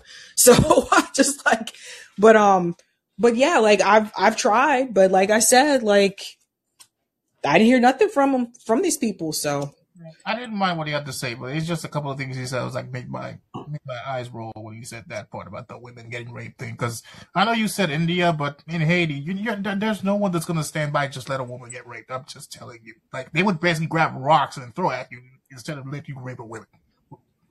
Yeah, I mean Dan Cohen said that same thing too, actually, when he was on. So They were they were, they were raping women in lines. I don't know if it was necessarily in lines. I have to go back and watch the interview, but he did he did talk about that. Okay. Yeah. Yeah, and uh what was I gonna talk about? Oh yeah. I I saw the uh interview that uh Nick had with Niko House. And uh they were talking about Jackson Hinkle. And uh he brought up he brought up something that was brought up on your show a couple of maybe a month ago about that socialist guy that came on calling, calling Jackson Hinkle a Nazi. And yeah. apparently the the beef that Niko has with um Jackson Hinkle is that Niko said in the interview with Nick that he had a couple of uh, conservative friends, and Jackson Hinkle saw that shit and he called him a Nazi. Jackson Hinkle called Niko a Nazi? Yeah, and I was like, wait, uh, uh, wait, why, why is he calling him a Nazi? I mean, I thought you're supposed to be careful throwing that word around. Yeah, you definitely have to be. Yeah, and but it seems to me when you when you, when you said that uh, in YouTube when you YouTube only accept like these white people in the YouTube space, they get more people to watch them. They don't want to see like black people talk. And I'm like, wait, for a white guy like Jackson Hinkle can throw the word Nazi at at at Niko. I mean, it, it seems like there's a little bit of privilege there, and he didn't he didn't apologize whatsoever. I mean, even Niko basically told people to go to the rally, uh, Rage, the, Rage, the, Rage Against the Machine rally. That was a Jackson Hinkle idea. Yeah, um, I, I actually I'm gonna try to get Niko to come back on to talk about that DNC fraud lawsuit because I feel like um, you know, Niko was the one who broke that story, even though other people try to take credit for it. Niko was the one who broke that story. And I think people need to hear that again because I think, you know, some people didn't know this is when Niko was first starting out. So some, a lot of people didn't know who he was yet. But I think we need to revisit that DNC fraud lawsuit story again because people need to understand like how the Democratic Party is able to move the way that they move. And so I'll reach back out to him, invite him on for that because that's been something I've been meaning to do. He's on my list of uh, invites. But that's really interesting. I didn't know that Jackson Hinkle had done that. I mean, I try not to get involved in these these these the like the the podcaster beef stuff. I try not to get involved in that stuff. Like really, that's another reason why I'm really not a big fan of Twitter. I'm really not. Like I, I use like honestly, I, I'll be honest with you. I think like if I didn't have the show, I probably would not be on Twitter anymore. Just keeping it real, because YouTube suppresses the hell out of us. So Twitter has kind of been our way to like get our message out there to promote like our, our shows and stuff like that. But other than that, I wouldn't even be on it. It's just it's it you know it's it's really sad. Like I said, like there's a lot of infighting like on the left, and I just feel like that's why we don't really get anywhere. Like I don't uh-huh. see like with the except with the exception of what happened a couple of weeks ago, I don't see uh Ben Shapiro and Candace Owens and Dave Rubin calling each other names back and forth and cussing each other out on Twitter, with the exception of what happened a couple weeks ago. And even then, Candace Owens said, you could just text me instead of putting this on social media. Yeah. Uh, uh, did Did you talk about the Ana Kasparian shit? No, because it was a waste of time. Oh, okay. Because I, I I found it curious that basically she can have her fucking opinion and people go after Jimmy he says a fucking opinion about it. Well, no, people went after her too. I saw Humanist Report went after her. Yeah, they're called the Young Turks. Yeah, it's just it it I mean, I didn't even cover that story because I feel like Ana's doing this for attention. Like every couple of months, she'll say something that's a little kind of out there to be a part of the left. And I feel like she's doing that to give TYT more attention. And it works every time. Like just like a couple months ago when she said she was done with the squad and she made that big old rant and stuff like that. Again, I felt like that was just for attention. I think, I think TYT realizes that people are, some of their, their viewers may not be so fond of this strategy anymore. And they're starting to look elsewhere. Yeah. I also think that they realize that breaking points could be competition for them, even though they don't have as many subscribers as TYT does. They're giving people a different angle and a different perspective. Um, so I think that's the thing too. And I, I think Ana's just doing this to get, get TYT attention. That's why I didn't even cover it. I was like, I don't want to talk about this fucking woman. I don't. I don't think Greg Ford's gonna pass them anytime soon. Uh, even with uh, Kyle Kulinski reaching a million subs, I mean that that shit like was fucking disgusting. Like, uh, I, I saw the Due Dissidence video that you put up. I already saw it, but these guys basically break down videos masterfully to the point where they they caught Kyle just lying on that video because they said he could have basically brought up the, the the article itself, but you, you saw what he was trying to do when it came to the Ana Kasparian thing. So he basically knew what he was doing. He's doing smear tactics by mainstream media, and then he wants to, he wants to say he's not mainstream media. Right. Well, I mean, I used to do. See, the thing is, like last year, probably earlier last year, like I used to do that. Like I used to. I stopped focusing on like I stopped doing videos about Kyle Kulinski and and all that kind of stuff. I stopped doing that because I just feel like it's like these people have already shown me who they are. I know who they are. I think you guys know who they are. And for me, it's just like, I don't pay attention to them anymore. Except tonight, I showed that clip tonight because I was trying to prove a point about how the reason why some people are not taking Marianne's campaign seriously is because one of the main pushers of the campaign used the same rhetoric that mainstream media is using to smear her now, used that same rhetoric when she ran in 2020. So I'm just supposed to believe that all of a sudden he just did this 180 and is like, is totally like believes that Marianne can win. I don't buy it, bruh. I don't buy it. Kyle Kulinski will follow whatever gives him fucking subs. If you have to, if he has to throw Jimmy Dore to the bus, he'll fucking do it. Uh, even for Marianne, that's like fucking ridiculous. Like, you, he know he doesn't believe any fucking thing he said. Like even Krystal Ball, did you see the clip where he basically called Krystal Ball an idiot, and now he's dating the rich millionaire idiot? Yeah. Oh, that's, yeah, that's, yeah, I remember seeing that stuff. I mean, for some, it just you know, look. The thing is, is this like, if you just want to be a media personality and you just want to do a show, then just say that. But don't even try to pretend like Marianne Williamson is as popular as Bernie Sanders because she's not.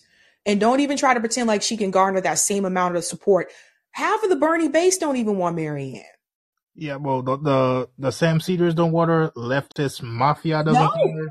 No, and that's a big and, and what? So the left leftist mafia, they're like uh, humanist report and David Doel, are they part of the TYT network? Yeah, they're they're in that circle. They're they're in that planisphere. I'm trying to tell you guys. No, t- even TYT was like, uh, when they showed the clip, I saw he was like, Ana was trying to get Marianne to say, "Hey, would you like to promote that you're you're you're you're running for office here first on TYT?" She didn't want to say it, and you could tell by both of them they were not feeling Marianne whatsoever.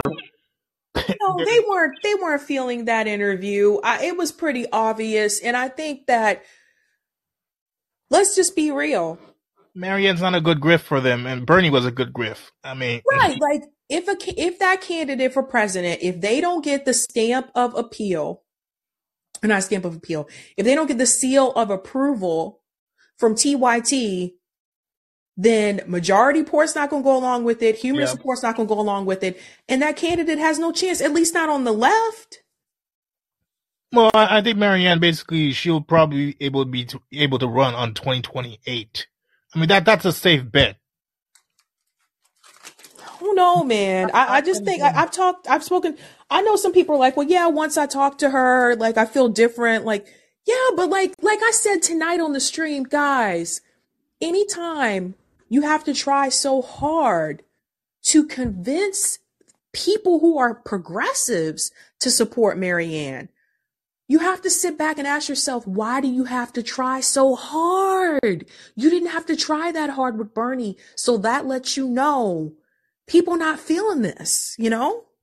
Yeah, and I feel or but uh, Briahna. then Lastly, Briahna Joy Gray. Uh, is she finally seeing the light on Marianne, or eh, she she likes to play both sides sometimes when I see her when it comes to this. I, I don't think it's that Briahna doesn't see the reality of what's going on. I think she's trying to preserve some type of journalistic integrity and appear to be unbiased as she presents this information. But here's the issue.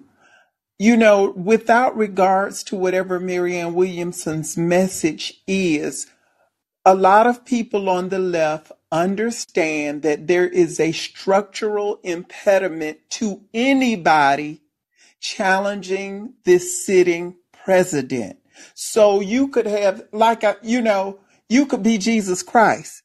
But if these people who are controlling the DNC and the party apparatus have said no, and they have the major media outlets in their pocket, as we know, we understand that that's a structural impediment.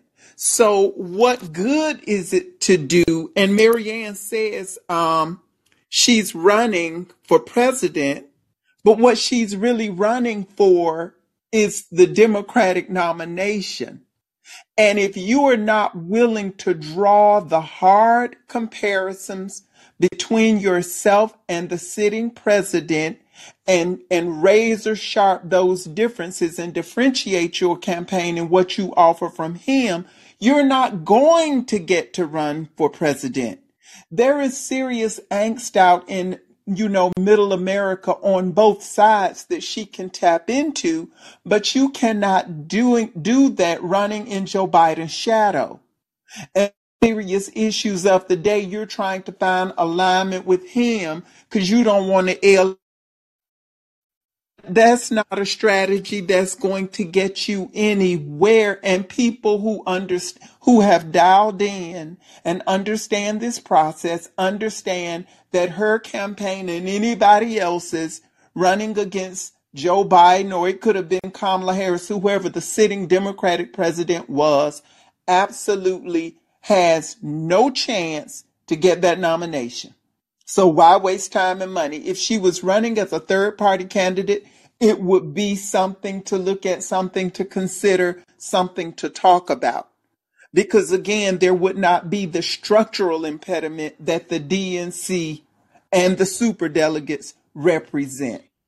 And so it's, you know, like I say, with all due respect to whatever her platform is or whatever she wants to talk about, yada, yada, yada, we've heard it all before with Bernie Sanders. And at most, she would end, and she has not come out forcefully and said, I will not just endorse based on being a candidate in for the Democratic nomination until you set those parameters and make it clear that you're not going to be the sheepdog at the end of the day.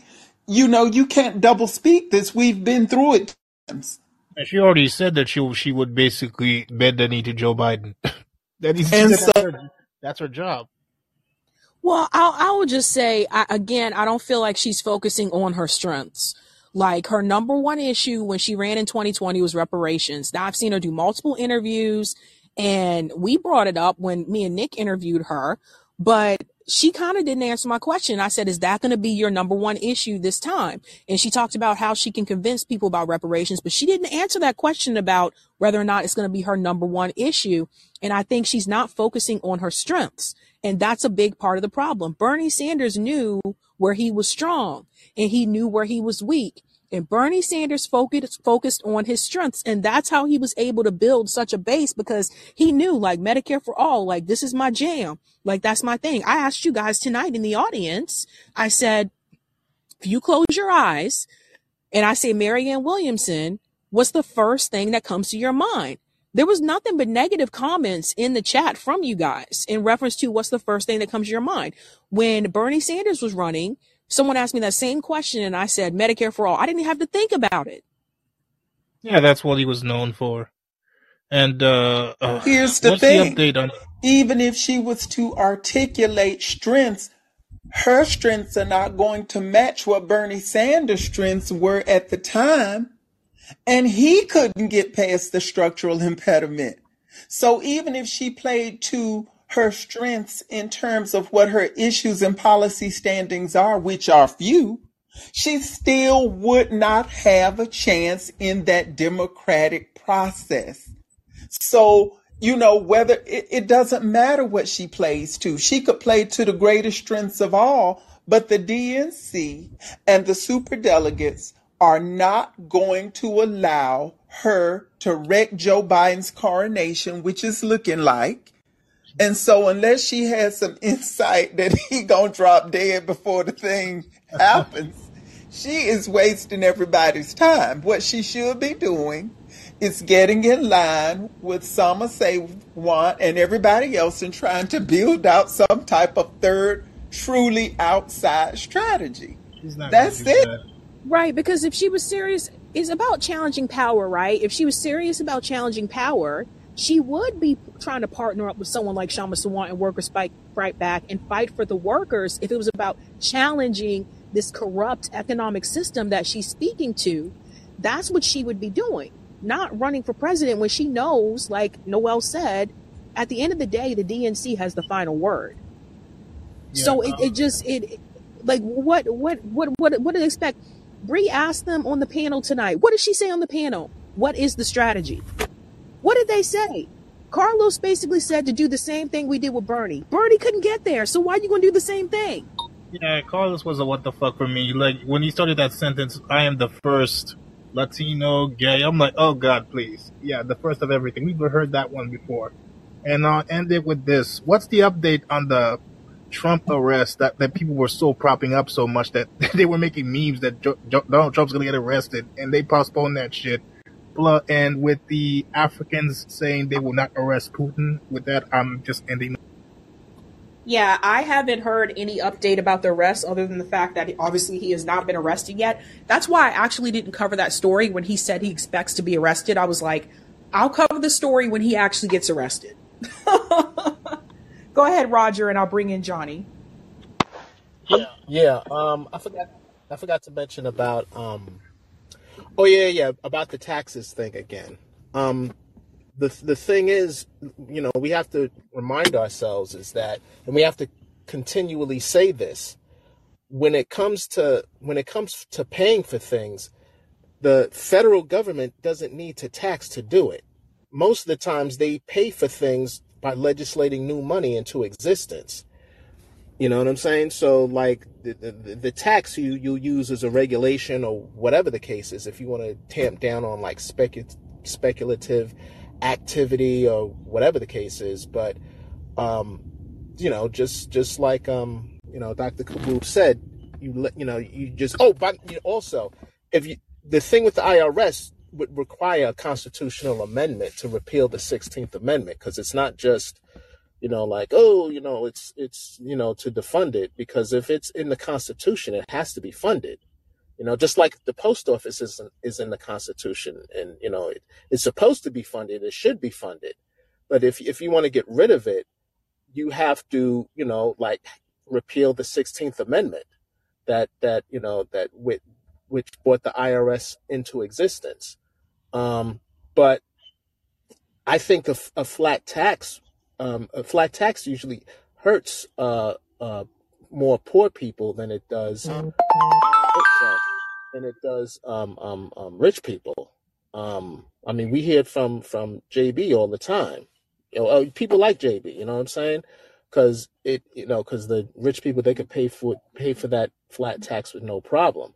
The thing is, it's it's the simple fact. This was all designed to make everybody team up.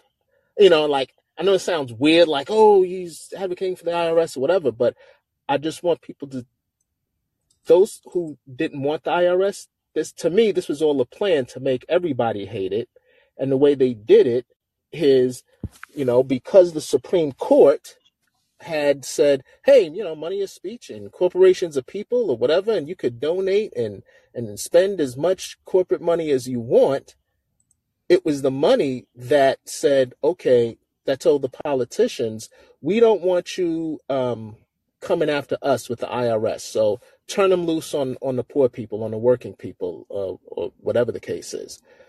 It would be much fairer, much fairer system if we if you know if we get you know if we do the constitutional amendment to say uh, that gives the government the authority to regulate um, to, to to to regulate money in elections and to say that the um and that it's not money is not protected by the First Amendment and that it's a utility, and start rev having these attorney generals start revoking corporate charters. So this way there'll be nothing for for um the Supreme Court to protect because we took away what it was protecting, you know, and having them reissue out cooperative charters, you know. So That's a good point. What's going on, Johnny? What's your take on all Hi, this? Hi, Sabby. Um, yeah, I'd like to respond to Betsy's remark about revolution, Joe's remark about confusion, and uh, Robin, I believe she uh, said that she was a libertarian.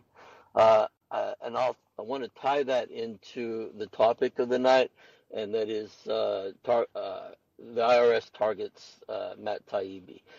Roger I agree with a lot of what you're saying there. Um, I always like to preface my uh, my contribution to the conversation uh, by recommending two very important videos that'll help Joe. This is for Joe. Uh, the first is a five-part series called "This Is Neoliberalism" on YouTube, and I also want to add uh, Dr. Stephanie Kelton's lecture, uh, presidential lectures. And this falls along with what uh, Roger was saying, understanding modern money theory. Uh, now, um, to Betsy's remark about revolution, um, I think that we we undermine our arguments when we're not careful about the language that we're using. And let me let me give you an illustration of that. Um, the when we when, when we ask ourselves, the IRS, the government agency, right, targets Matt Taibbi, and we all know, we all agree that this is intimidation, right? But yet, when we talk about it, we say it's the government, right? And I think that what we should say instead is to be true, uh, more specific, and say to ourselves, because we all agree that the the the oligarchs and the neoliberals who have power and money have captured the state. Uh, this is by Bill Mitchell, Dr. Bill Mitchell, in uh, the the, the re- reclaiming the state in his book. He talks about how it was in the neoliberal era that they captured the state for themselves and has taken it from us. So when we argue, when we talk about this, we say the government. And when you look at the neoliberal agenda, the neoliberal idea of the utopian world, the right world, the market rules, and they try to tear down national laws and uh, break up, you know, so that they can all just have one big area where they can profit from, right? So they don't like governments. They don't like government regulations, right? What they so when we say the government is doing this, the government is doing that, we're really doing their work for them. Because when we talk about these things, we're always in the back of everybody's mind, the government sucks, the government sucks. But yet when we understand modern monetary theory, what Roger was talking about, the the understanding that uh, the federal government has the ability to do what states can, or local governments cannot do. And this goes to Betsy's uh, understanding of banking, right, and public banking and revolution, uh, and, and, and Medicare for all. I think our argument should be more focused on macroeconomics instead of local, although not to say that we can't do a lot of good by being active in our local communities, in our local governments, even our state legislatures. But what really, really will make a difference is understanding modern monetary theory and the fact that our fiscal policy, not monetary policy, can make the difference, the huge difference that could change the society. And uh, I want to also say one thing about uh, Bernie Sanders. I can't tell you how really excited I got when I found out that Bernie Sanders chose Dr. Stephanie Kelton, who's one of the leading academics on modern monetary theory, as his uh, economic advisor. I mean, I got really excited. I'm like, God, oh man, another FDR, real progressivism, the second Bill of Rights. We're on our way. I mean, I really got happy. Whip out the flags and firecrackers went out and, uh, you know, all that. And then after he lost the election, he gets in an interview and, uh, and, and it was asked of Dr. Stephanie Kelton, what, why didn't Bernie Sanders follow through on your economic advice, right? Saying that I don't have to tell you how I'm going to pay for things because that's not the way it works. We don't pay for things. We're not like a household, not like a government, not like the state or, or business. We're different, right? You know, we don't have to come up with money. And why did he follow through? And you know what his answer was? It blew me away. He said, Well, I've been a fiscal conservative all my life, and I'm not going to change now. Who said? And that just blew me. Doctor uh, Bernie Sanders said that. And you know what? I know, Sabby. I know you. You're gonna ask me. Okay, point to the interview, and I'll be damned if I can't find it. but I swear to God, I saw it. I mean, I swear to God, I saw that interview, and I actually heard him say that. Uh, Dr. If, he, if, he, if he's a fiscal conservative, then how was he for Medicare for all? Exactly. You see, this is how because Dr. Dr. Stephanie Kelton in her presidential lectures would say it this way. She said, "You know, when I talk to politicians about how money works, they look at me and they get it." And she, I love the way she does it on, on, on the screen. She she's she says she says she says, and you can see it in their eyes, see it in their eyes, and they put their hands together and they know that what I'm telling them is true. But then they say this, they say, but I can't say that. I can't say that. Why? Because most people don't understand modern money. Now, Bernie Sanders was in that position. Imagine for a moment that uh, Bernie Sanders' response to Hillary Clinton was, How are you going to pay for that? And Bernie says, Well, how we pay for everything else. Congress passes a bill. We send the instructions to the Federal Reserve the Federal Reserve starts passing, or yeah, the Federal Reserve starts passing checks, right? I mean, you know, exactly how that, right? And, and this is how we spend money. It's not like a household, right? He, but he couldn't say that because most everybody don't understand how modern money works. But it is key because when we talk about money in politics, most people say get money out of politics. And I would say no, put money in politics. Steve Grumbine from Real Progressives makes it a point, and I and I kind of agree with his reasoning. He says, listen, what we need to do as a society is make people understand modern money, and what we once people understand how it really works, then what we tell the oligarchs who have captured our state for 40 years now is spend all the money you want. I don't care how much money you spend, right? Uh, you, you, you, you, you, we've got more money than 13 Jeff Bezos lined up together. And by understanding and passing free and fair elections and matching dollar for dollar the oligarchs' money in campaign contributions, we now have leveled the playing field. And now the politician has to really answer the questions. Why don't you believe in Medicare for all? What is the reason? Give me the reason. Don't tell me. Don't don't don't don't give me this freaking. You know, let's have an argument about how we're going to pay for it, right? So the uh, so so to, to end, I'm starting to wonder. I, I'm starting to develop a theory uh, and the theory has to do with the reasons why we don't argue, why we don't discuss macro, the macro uh, argument for fixing the So state. let Go me ahead. just let me just jump in here for just a second because Sure. I've talked to multiple people on this show about MMT. Steve Grumbine has come on to talk about it multiple times. Fadhel Kaboub has been on to talk about this as well. I have no problem with MMT. I think it's important that people understand how money works. That being said, after I learned about MMT, I'm left with this question. Okay, great. How do we actually apply it? What's the action? Because just learning about theory doesn't solve the problem if there's actually no action. So it's great that people are becoming educated about it, but how do you actually get Congress, for example, to actually apply MMT? That's the problem that I run into with MMT. I feel like there's no, there's this theory, but then there's no action. You know, Sabby, uh, on the uh, five-part video uh, of this uh, called "This Is Neoliberalism," it explains how it took 50 years for the libertarians to fight back against Keynesian economics, John Maynard Keynes and his uh, embedded liberalism. Right, 50 years it took, and a war. So, you know, uh, back to what Betsy said. I'm afraid I don't know if you want to hear this, but uh, it's it's a gloomy picture. I'm a pessimist. I, I don't see the action unless there's revolution or a war.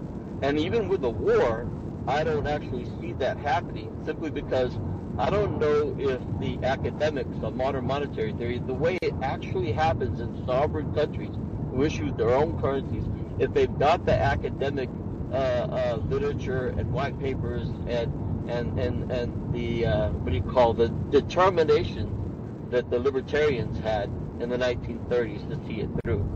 Uh, so the action then is through revolution. And I I've got my own ideas about that, but they're really really radical, and I don't know if I, I I'm not sure I want to go into it here. Johnny, uh, Yep. let, me just say this before I pick up my customer. Yep. Um, so did you know that? Okay, so that so the MMT that's connected uh, to the Fed, but even if we did, oh, let me make sure. Even if um, we didn't have the Fed, it would just go back to Congress because Congress does have the power to do the same thing that the that the Fed can do. Okay, they they always want to shift the the responsibility to you know some people Using that we right can't elect or whatever right the case is because they can legislate new money into existence just like the uh, just like the Fed can right using using the uh, Spot 6 using the uh, Article. One, Section Eight, Clause Five of the Constitution that gives them the power of the purse. You know they do it all the time. Now, here's another thing. Uh-huh. Um, I'm not saying anybody here, but anytime you get someone talking about like making these pulling like these things out of their and I'm not saying you, I'm not saying anyone here, but pulling the, these things out of their ass about how a public bank can't work and so on and so forth. You know, we have four Police reported ahead. we have five examples of a public bank in this country. Did you know that? Five. no, I wasn't aware, Roger. So one one already still exists. It's called the Bank of North Dakota. It's been Right. around since June of 1919. I But how do you think that we that that that that um well maybe not maybe not me because you know but how do you think the founding fathers how they financed their revolution against uh, Britain? They issued a public bank. It was called the it was called the first First National Bank or the first first the first bank of the U.S. or something like that. Hamilton, They right? did. Mhm. Then they did the same thing with the War of 1812. They did the second national bank or the second U.S. The bank right or lane, whatever they right called it, right? Terminal 5 arriving Right. And then west. when the Civil War, Lincoln did the uh, I forgot what he called his public bank. The But the problem was, I know, but yeah, yeah, ahead. it was the greenbacks, Right. greenbacks, right? Mhm. And then we think of FDR as, oh, he was able to pay for everything because he taxed the rich at like 93%. Yeah, you could probably say that, but he really did it with a public bank. It was called the Reconstruction Finance Corporation. All of these all of these public banks had sunset clauses on them. Just ahead, Okay? pick up right. So the, the newest one that that you know we're trying to do is the National Infrastructure Bank, which would be permanent. But every time we had a national public bank, you know, and this is not like the Fed, this is an actual public bank, it worked. It, it you know, it, it built up the infrastructure and, you know, did all that up different right. type of stuff. Mhm. Um, so, you know, like that's, that's, I, I think I think the Fed would work, except that we have neoliberal policies that change uh, uh, yeah, but, laws and okay, regulations. Go okay, ahead. but let me just say, let me just say this. Maybe this might answer her, um, Sabrina's question.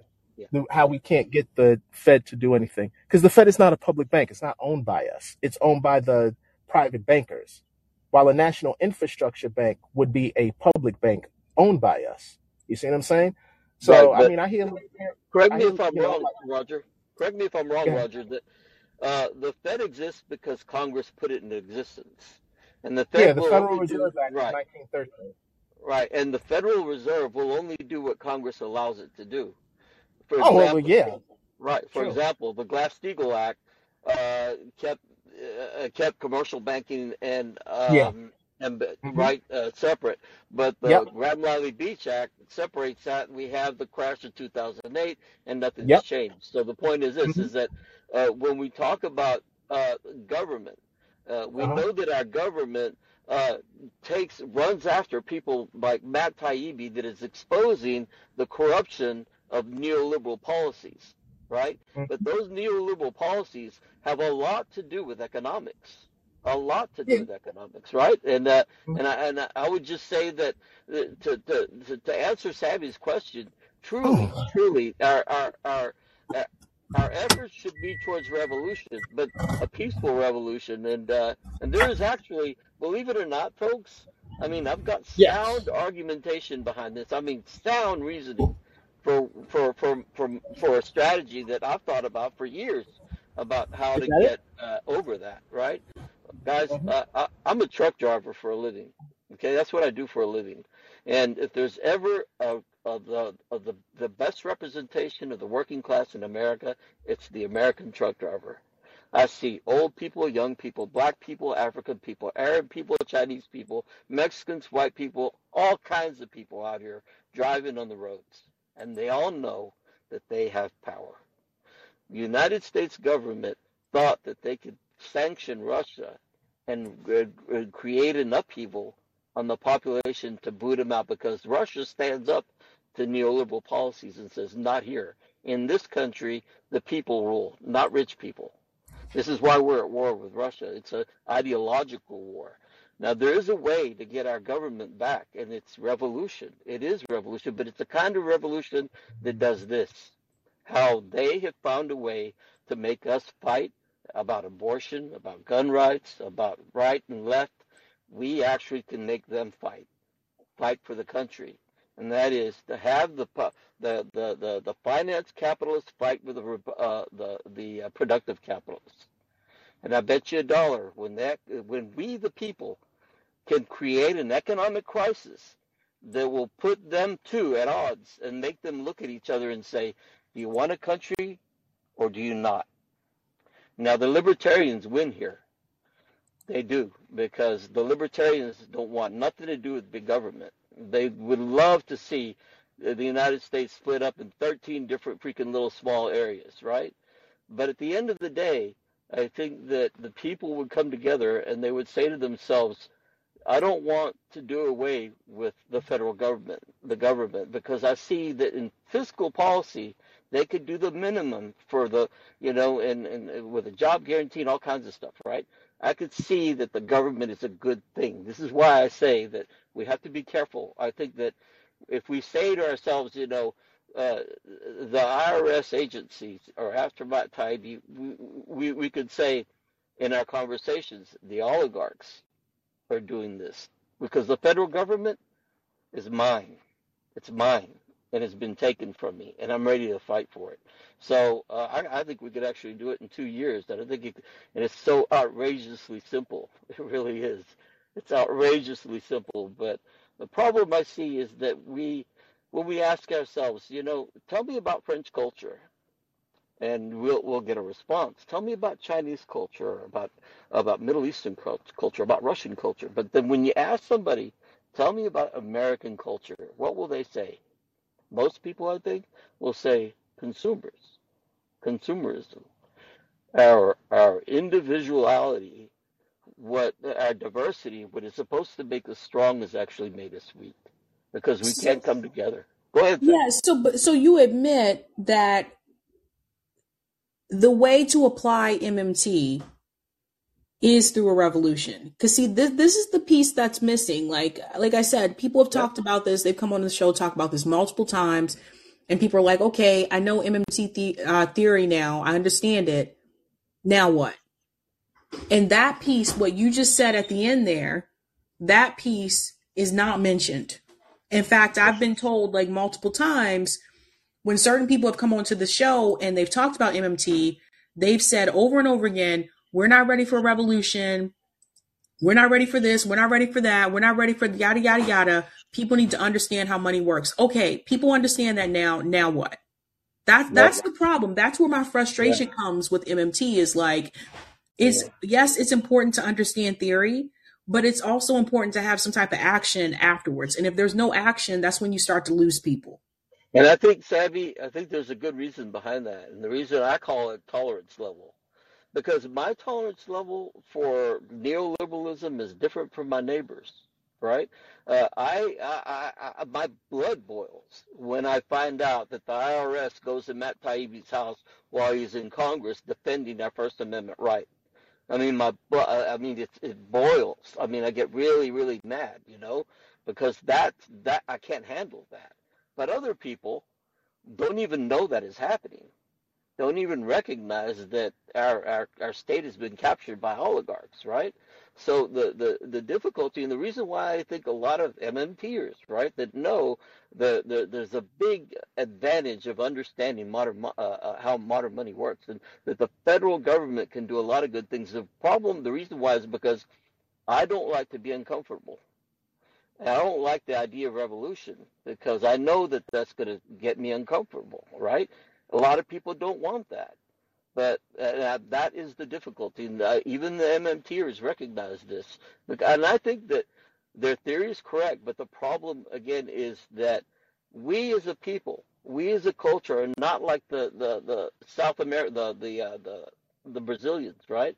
Uh, Hugo Chavez was it? Uh, the, uh, the Bactel. The, the, the Southern culture who all got together and went and protest. You know, we uh, we're, we're just afraid of revolution, right? But I argue that you know if if we were all if we all understood what was at stake, that by doing nothing, knowing knowing that we're heading in the wrong direction and doing nothing, then how does it end? It doesn't end with Matt Taibbi's, uh, the IRS going to Matt Taibbi's house. It ends with Matt Taibbi ending up in prison and being tortured for exercising what is supposed to be a First Amendment right. At one point, we're going to get to that tolerance level. Most people are going to say, that's it. I think it was Naomi Klein that said that the day that they come and throw me in jail, my family, is the day that I know I've had enough, right? So how the action, the action, uh, and I'll just finish with this, okay? It's outrageous, but it'll work. I promise you, it'll work. The people recognize power. They identify power in creating an economic crisis in America, and the only people that can do that is the truck driver. When the truck driver stops his truck and becomes a new representative of the people through revolution, they tell the federal government, you've got three things you need to do in order for me to start driving again. Number one, a, a nuclear arms treaty. Number two, free and fair elections according to one Lawrence Lessig. And number three, not to pass Medicare for all, but a vote on Medicare for all. If you don't do those three things, then chaos breaks out. Let's see how you handle that. Uh, uh, that's crazy. And, uh, it's Mm. crazy. It's radical, but I don't see any other way. That's the answer, Sammy, to your question. How the action can be nothing short of uh, revolution because it is a macro problem. It's not a micro problem. Thanks for hearing me out. Thank you so much. This is something we've continued to say um, on RBN is that it's anything short of that, we're going to end up with the same problem over and over again. Go ahead, Roger, and then I'm going to go to uh, David. yeah, I would, um, I would much rather end the Fed because I, I think I'm up to that point now. Um, just repeal the Federal Reserve Act and and have a national infrastructure bank and reinstate postal banking so that you know the postal bank worked great for um, you know 1911 to 1967 until Wall Street lobbied to to, to um, get get it out of there. And from what I forgot where I where I saw it at, but the postal bank was was was kicking their ass.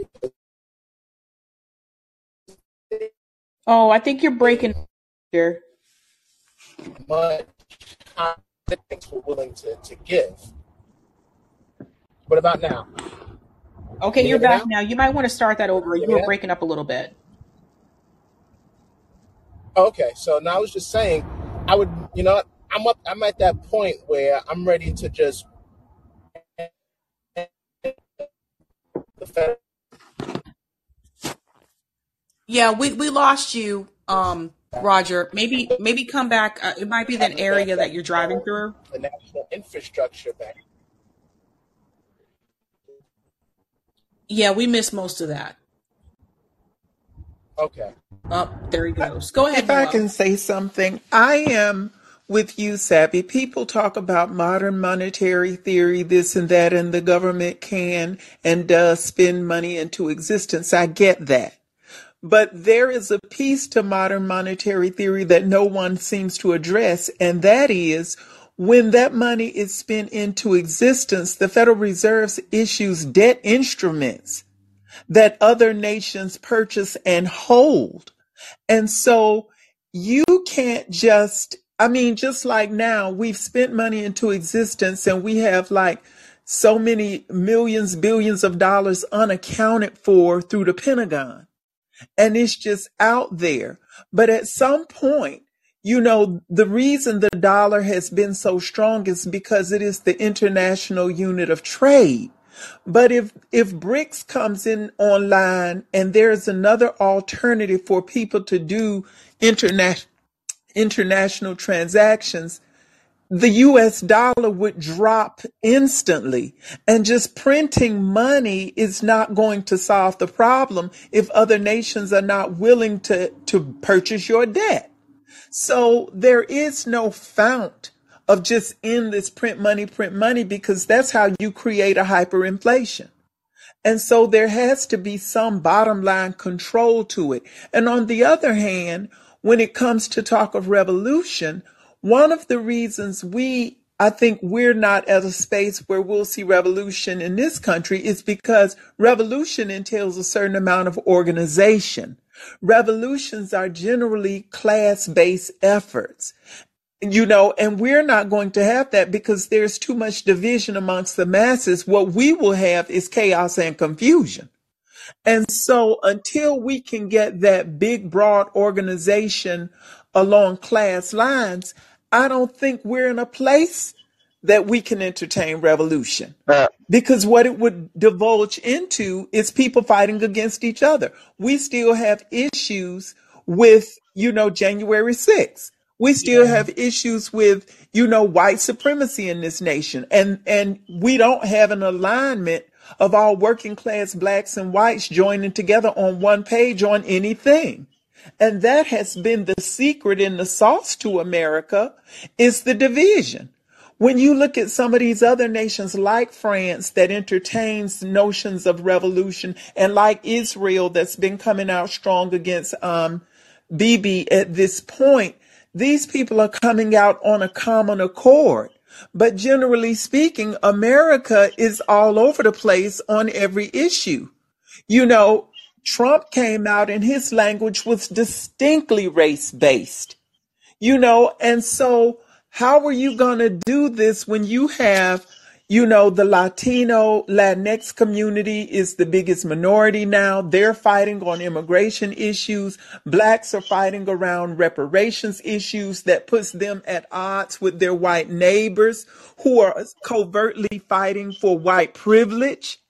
And there, you know, so I just don't think we can even get to that point because the things that divide us are still more potent than the things that bind us together. There is no unanimity amongst what it means to be an American. And we see that all the time.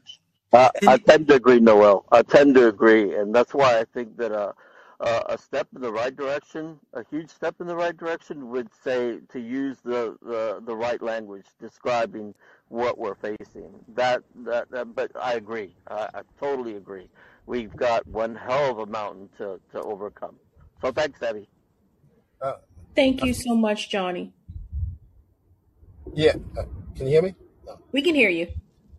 So yeah, what I was saying is I would much rather just repeal the Federal Reserve Act and, and the Fed, bring have a national infrastructure bank, and reinstate postal banking, which uh, worked from like 1911 to 1967, and they were very much kicking the ass of, of the Wall Street banks because they were charging a higher interest on savings. So people got to see, you know, so people, so the Wall Street banks couldn't compete with that, so they lobbied to end it. Speed trap reported Um, also, a good way to reintroduce it, um, even see, because I know like we have like the black community is very like, Ugh, I don't know about banks because we have a history with banks like screwing us over, whatever the case is. But what you can use it for is, and if you go into any black community throughout the U.S., what's the one thing that's open all the time? The check cashing place. Yeah. Okay. So you can have the postal bank just cash checks.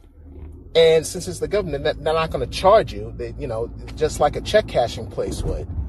But it has to be 24 7. It can't be like, oh, we're just open during post office hours. That's that's really not going to work.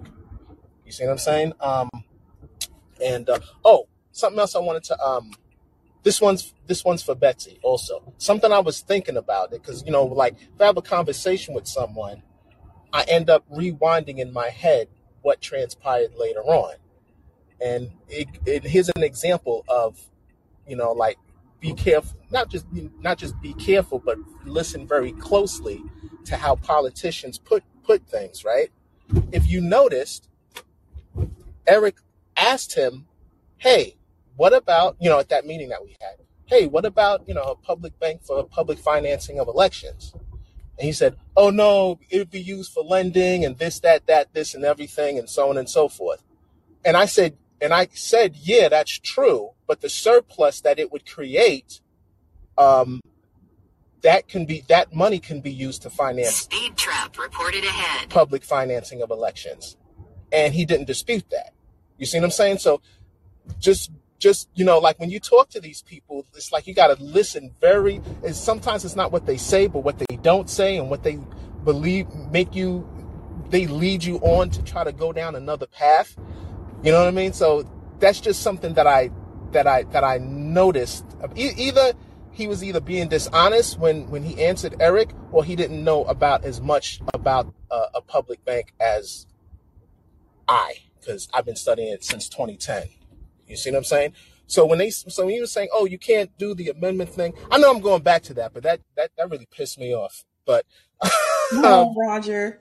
No, I hear you. Uh, we're bringing in Dave. What's going on, Dave? Hey, hey, hey, hey, Sabby. Uh, uh, not too much. Things good here. So, what what's your take on on everything that's happening uh, in reference to this whole IRS situation or government agencies in general? Um, all right. I mean, I can speak on that. I was going to say, like, if I'm coming in, I was like, I was going to give you, uh, or like, you know, your show a choice of either either Matt Taibbi, Massachusetts politics, the IRS thing with Matt, or or like hard political strategy, or like uh, observations on the power dynamics uh, going on right now. But um, yeah, I mean, on on uh, IRS on Matt Taibbi, uh, yeah, that's a tough one because uh, uh, what, what what aspect of it should I speak to? Like, what do you what aspect would you like me to speak to on that? Well, it's very strange to me that they just showed up at his house unannounced, and then also the same day that he was, you know, at, at Congress for the the the hearing. It was the same time that they showed up. Right. So they came. So that means that they. So that means that they. So yeah, probably means that they. That means that they're definitely trying to. intim- That the federal government's definitely trying to intimidate Taibbi. So you know, we should immediately. You know, we should make sure that Matt knows. You know, if you talk to Katie or talk to, uh, you know, that they they planned it. So they scheduled it. They scheduled it, and they're trying to intimidate him. And that's why, like, if I was him, I might not, not necessarily have testified before. I mean, I guess he was subpoenaed, but I wouldn't have necessarily uh, uh, been that chummy with with Congress. But you kind of have to. But yeah, so if you talk to Katie or others that know him, I would, you know, make sure he knows that they. I mean, sure he knows this, but that they're they're tar- you know they're targeting him, they're targeting the brother. I think so. Yeah. Yeah, I, I really do feel like it's some form of intimidation. I really do. It's kind of like it's a way of sending a, a sending a sign or a signal without like without like outright saying it because again, like I said, I question the timing and they don't want to be obvious about it, right? So they're not going to send like like the FBI is not going to go there. The CIA is not going to go there, which they're the ones that are mentioned in the Twitter files. So the IRS shows up. Right, because because Matt's careful not to do like he doesn't do illegal like you know Matt's careful not to do illegal things that are typical subject of typical FBI or CIA investigations. Even though he, you know, obviously he is he's done some investigations that lay out lay bare some of their practices. So that's part of the reason why they hate him. But I, I got to I, I think you're right. You're dead right, Sabby, and also you're dead right, and also I mean, I think it's a little bit worse. I didn't know that they came at the time that he was like they came to his house. Well, he's got three kids. They came to his house while he was while he was testifying. So I, I- I'm not going to get I'm not going to get heated. I'm, I'm not getting heated tonight because I'm headed for bed soon. I want to be in a meditative mind. I'm going to do the vibe check. Like I'll, I'll, I'll I'm going to vibe check uh, myself, but uh, uh, that's very dang. You know, the fact that they came when he was out, um, and probably his wife and three kids were there, Uh, and it came at the time that he was while he was testifying.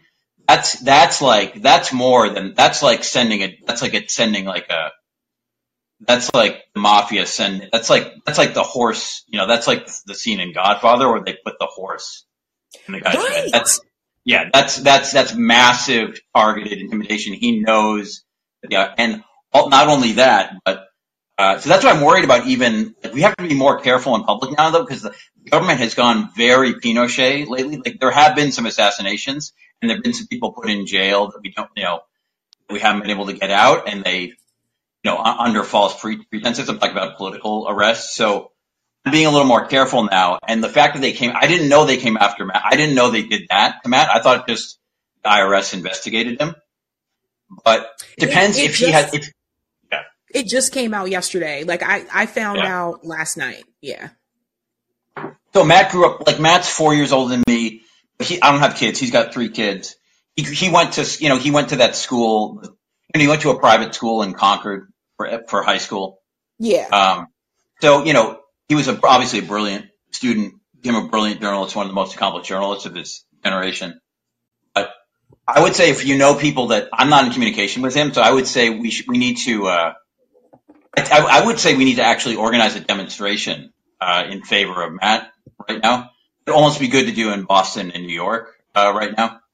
So we make, we make it public so that he's more defended. But like the, the, the IRS, I mean, you know, if he doesn't have our, if he has IRS back taxes, like he owes a lot in back taxes, then I'm like, then I'd more, then that could be more of a, it might be less of an intimidation thing than I think it, But it seems like now it's massive intimidation and he may not owe the IRS anything and they're using the IRS as a way to put it, you know, as a way to put it scare. Yeah, I don't I don't I don't think he does. Like based on what I've read, basically to make a long story short, this is going back to 2018. They're saying that they came by because he may have had identity theft. From 2018, Dave. And they're They just said, now like you just show up at some the IRS doesn't just show up at your house unannounced. no, I mean, usually they only, they only show up at your house if they think you, it's a, if, yeah, exactly. So why would they show up at his, to see his wife and his little kid, his young kids, uh, That's scary while he's in a, yeah. It's So, scary. Like, guys, I want you to think about this for a second. I don't know. Um, those of you who are listening that do have kids or whatever, I want you to think about this. Pretend it was you. Pretend it was you and you weren't home. I don't I don't know if his, his family was home or not, but pretend it was you and you weren't home and you come back home and you see this note that the IRS stopped by. How would you feel? Yeah, usually the, the IRS doesn't send agents unless, they only send agents if they're specific, if they're like something particular targeting you. Although they did do just a big hiring program where supposedly they hired a lot of new agents and new people, but Yeah. supposedly in the last few months. But normally it's only if they particularly want to talk to you about something that's where you've done something that is very, it's not necessarily that bad, but it's very unusual. Or if you owe a shitload back taxes, like they want to, and they want to serve you with a, you know, some kind of notice related to that. Like otherwise, the IRS doesn't come, or you're involved in like a massive, and they send the IRS with guns and like a massive drug criminal conspiracy type thing, and they send the IRS with guns instead of another division of the federal government. So uh, they wouldn't come if he just owed fifty thousand in back taxes, or if there was some issue that they're trying to help him with. Why would they? Why would they come to his door? Like, why would they come to his door? I, I don't get that. So Exactly. And he said, so he did put on Twitter um recently, he said that like it- you know, basically like he's done nothing wrong, but he still has not been given an explanation for why they did what they did. yeah, What happened? I mean, it's kind of weird that they show the feds. The feds show up at his place, at his family's, his apartment, you know, his house or apartment in the while he's testifying to God. I gotta, I'm telling you, listen, like, again, like I said, the timing of it and everything, cause like, like uh, the IRS will send a letter. They will send a letter. Like, even if you, I know, like for me, like, I always have to pay. I always have to pay. Like, I don't get a refund. I haven't had a refund since I was single. So, like, I always have to pay. Even when I have to pay, they send a letter that says, hello, this is what you owe. Yada, yada, yada. You can choose to do a payment plan. Like, these motherfuckers don't show up at my house. That's, yeah. They, you don't want to see those MFs, but they, but they also, yeah. My, I mean, I've had friends that have been pursued by the IRS, but the, but yeah, like someone was just saying in the chat, they send a, they always send a letter. IRS rarely sends agents to, to your house. Um, yeah. Mm. And when they do it, the confiscation. I find it alarming and troubling. But if I know I haven't done anything wrong and I know I haven't, it wouldn't be as troubling to me because I know I've not done anything wrong that would get me in the crosshairs of the IRS. That said, I find what is happening to Steve Donziger by orders and scales much, much more troubling than the IRS showing up at Matt Taibbi's door. Yes. Yes, because I this man has had his career destroyed. He has been prosecuted essentially by the corporation that he was able to win a lawsuit against. And the Supreme Court has just refused to hear his appeal.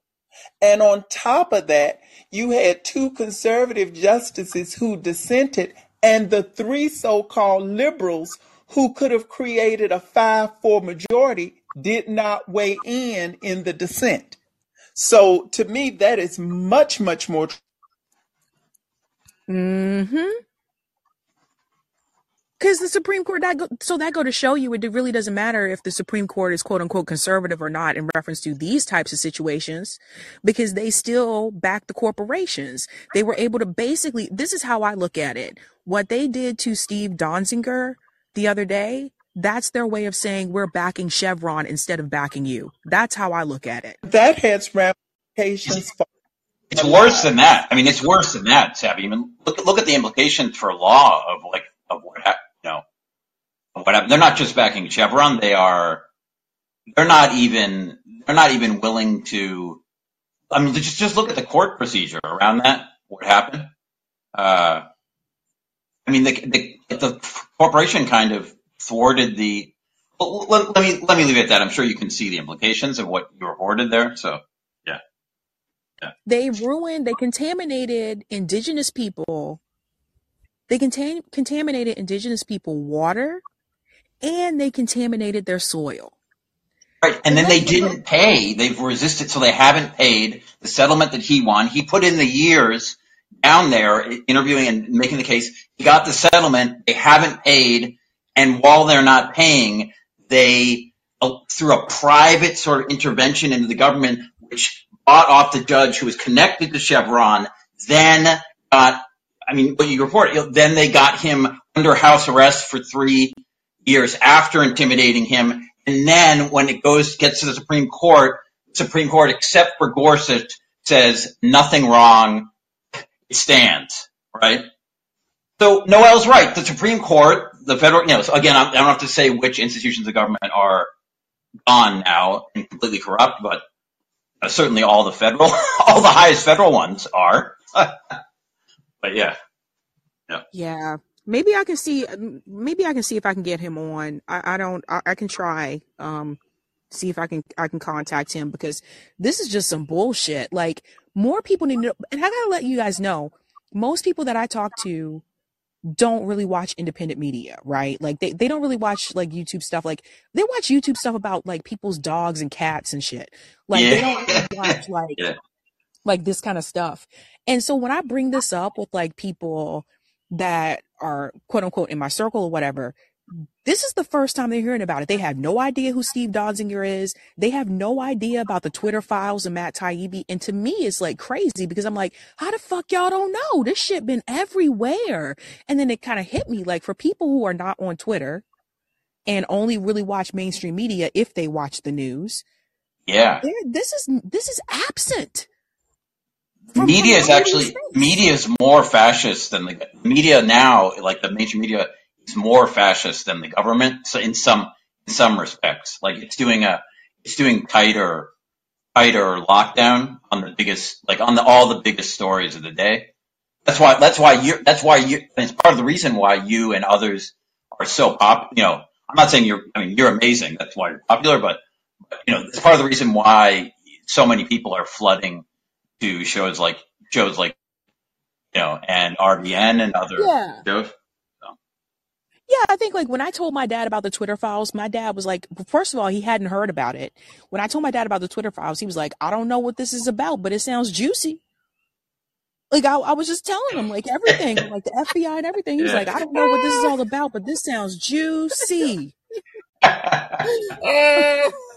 Of the reasons why I am so troubled by Stephen Donziger is because do can you imagine? First of all, he's a Harvard trained attorney.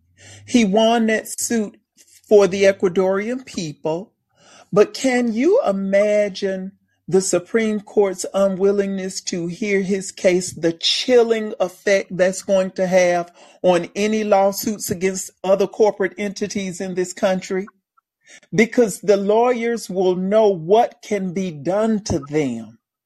And so those of us everyday people, when we get into situations where we need legal, legal representation, depending upon the size and the influence of the corporation, you're not even going to be able to find firms to represent you Yep. because of this bone chilling effect that this situation has had. And like you say, Sabrina, a lot of everyday Americans are not aware of the Steve Donziger situation, but you better believe all the attorneys in this nation do. You better believe it. And and it's just like I say, this is the the our whole structure leaning towards this fascism where the corporations can get to what they want no matter what. You know? And and you know when Roger do was talking about. Sure. his approach to, you know, bringing back the postal banks and these things, I'm saying to myself, they were working, they were functional. But when capital says, as it becomes predatory, I need to feed off this, the Glass-Steagall was fine for decades in separating the commercial from the investment banking. But when capital came in and said, we want to feed on this, they got rid of it. Then we have these cycles of collapses.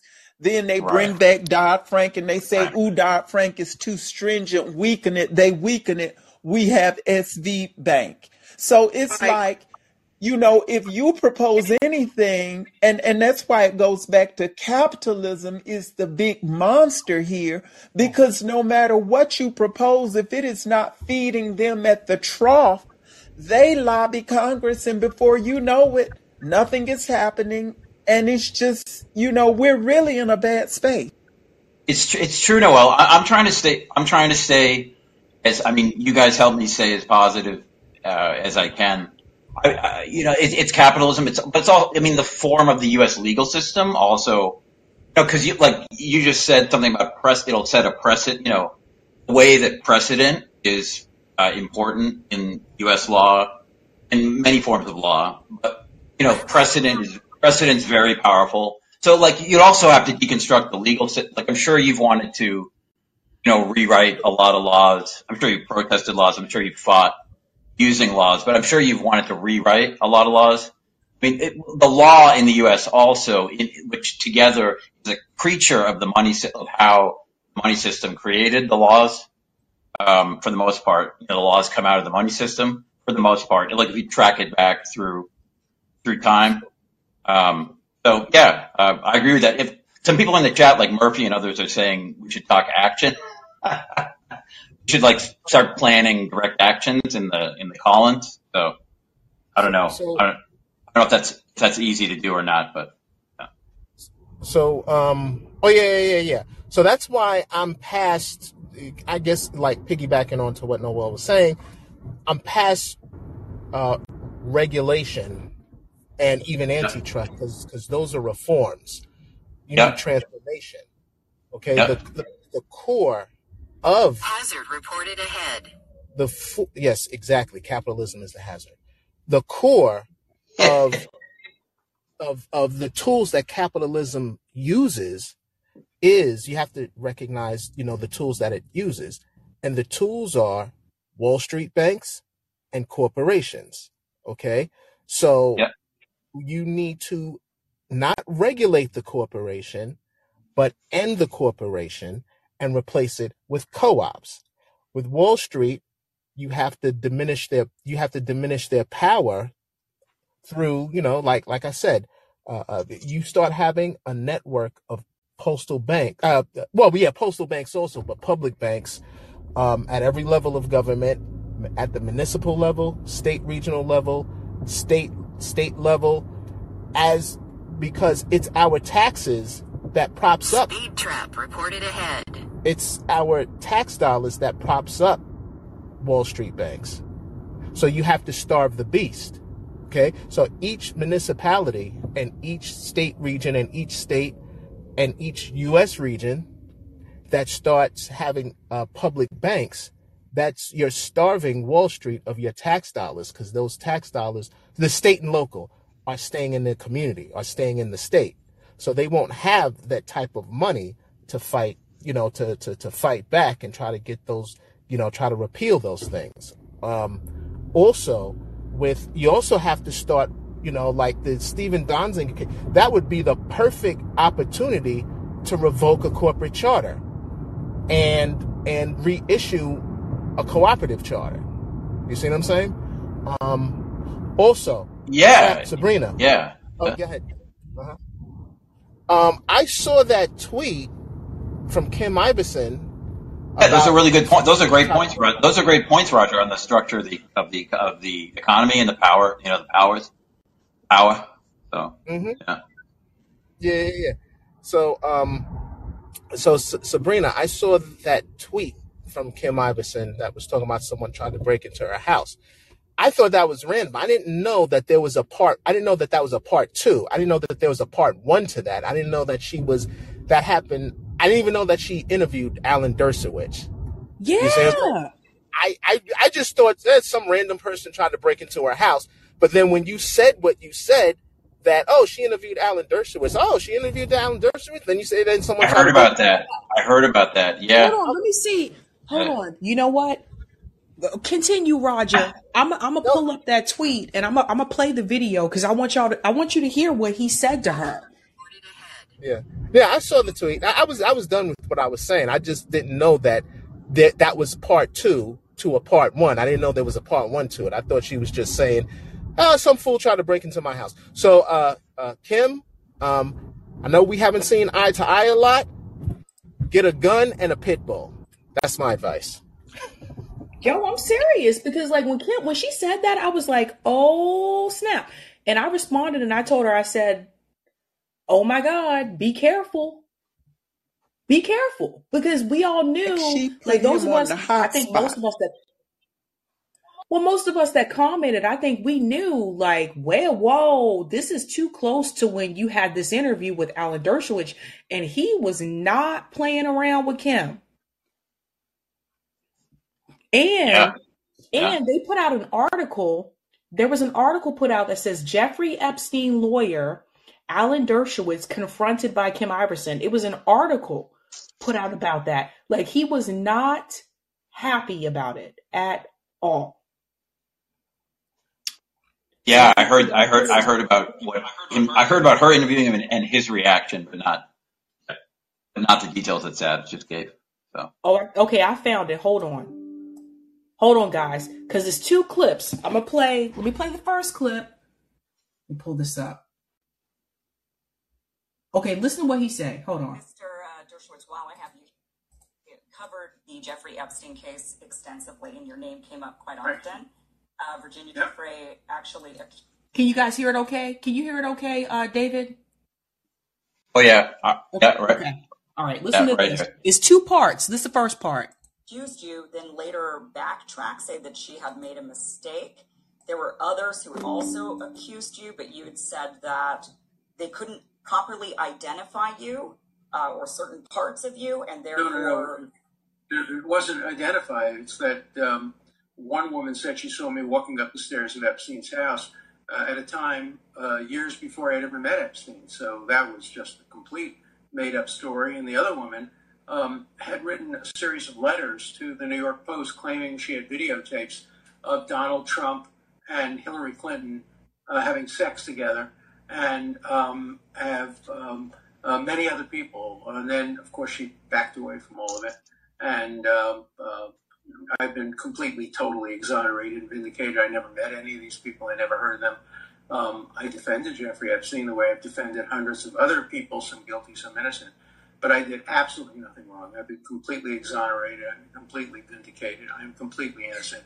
I've never touched anybody sexually since uh, the day I met my wife um, uh, during the relevant time period. And so um, I'm, I did nothing wrong, and uh, and nobody who's ever accused me has, has done it with any evidence or any credibility. So I'm I'm happy to go on with my life. Let them go on with their lives, but uh, right. categorically, unequivocally, I did nothing wrong.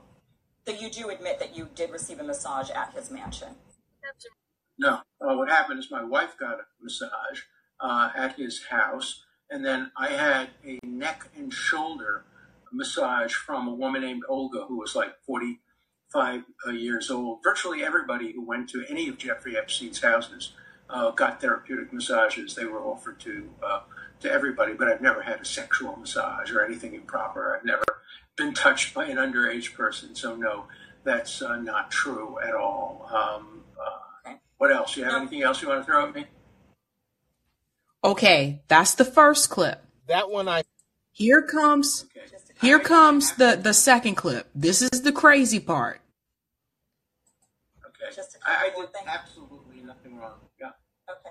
Well, uh, many of us suspect that uh, Jeffrey Epstein was an asset to Mossad, and that uh, Ghislaine Maxwell was in fact an agent of Mossad. This is there's a lot Totally of evidence that point to this direction, and that No, they were no they were operating a blackmail operation i- in Yeah. order to get very powerful people, including people like yourself. Uh, on in precarious positions to where you could potentially work on behalf of the state of Israel or protect the Well, I work. I've been working on the state of Israel. I've been working for the state of Israel since before you were born. Um, Jeffrey Epstein once visited me in Israel. He had never been there. He didn't know anybody in Israel. Um, he didn't work for the Mossad. The Mossad wouldn't hire him. And uh, I hope he had uh, videotapes of everybody because they would show I never did anything uh, improper. Uh, I have one other question. Uh, are you used to having people come on your show to talk about one subject and then sandbagging them on another subject without any warning? Because it's nice to know you do that, and it will be make certain that I have nothing to hide. I'm happy to talk about any of this, but I'm Actually, used to um, we- more ethical journalism.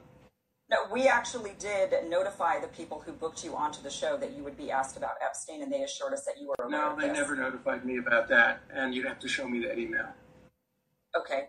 Uh, one last question: Do you think that Jeffrey Epstein killed himself? No, uh, of course not. Uh, well, he didn't kill himself without the help of uh, some people. He did kill himself, but he killed himself with the help of uh, guards. He didn't do it by himself. He couldn't have done that. Obviously, though, the um, videos were turned off, and um, um, and the uh, um, guards turned their back, and his cellmate left. So I think he killed himself, but he killed himself with the assistance of uh, some people in in law enforcement. Okay. All right, Mr. Dershowitz, thank you so much for joining the show. Uh, appreciate you. Well, it's the here. last time. It's the last time you'll have me on your show. Just uh, take advantage of it. I think I think I got what I needed out of you. Thank you very much. Well, you got what you wanted. Okay. Cry baby. So that happened. That was Kim posted that interview on Twitter, or those clips on Twitter on March 20th. And that incident took place. Let me just scroll up here. Um, March 24th. I woke up at 5 5 a.m. thinking someone was trying to break into my house. I got up, looked around all my entry points, saw nothing, and went back to bed. Then at 6 a.m., my cameras went off, picking up two people attempting to break into my home. I said, Girl, be careful. Coincidence? I don't know. Was that how close was that to the inter- to the interview uh, taking place, uh, Sabby? March 20th is the date the interview was posted on Twitter because she posted those two clips. She posted those on Twitter. Yeah. And then it was March 24th is when she posted, I woke up at 5 a.m. thinking someone was trying to break into my house. In some ways, I'm not. I don't want to say too much here, but in some ways, I'm not surprised because he's so wired. I mean, he lives on uh, Martha's Vineyard. With, I mean, he's wired right directly to Obama and like those and Epstein, obviously. So he's uh, yeah. I mean, he's so wired that guy. So uh, yeah, that's, I'm not surprised they went after Kim if, if that's if that's what happened there. hmm I, I just told her like to just, just to be careful because like I said, like that those clips on Twitter went pretty viral and then that article was written about her after those clips went viral. So just FYI.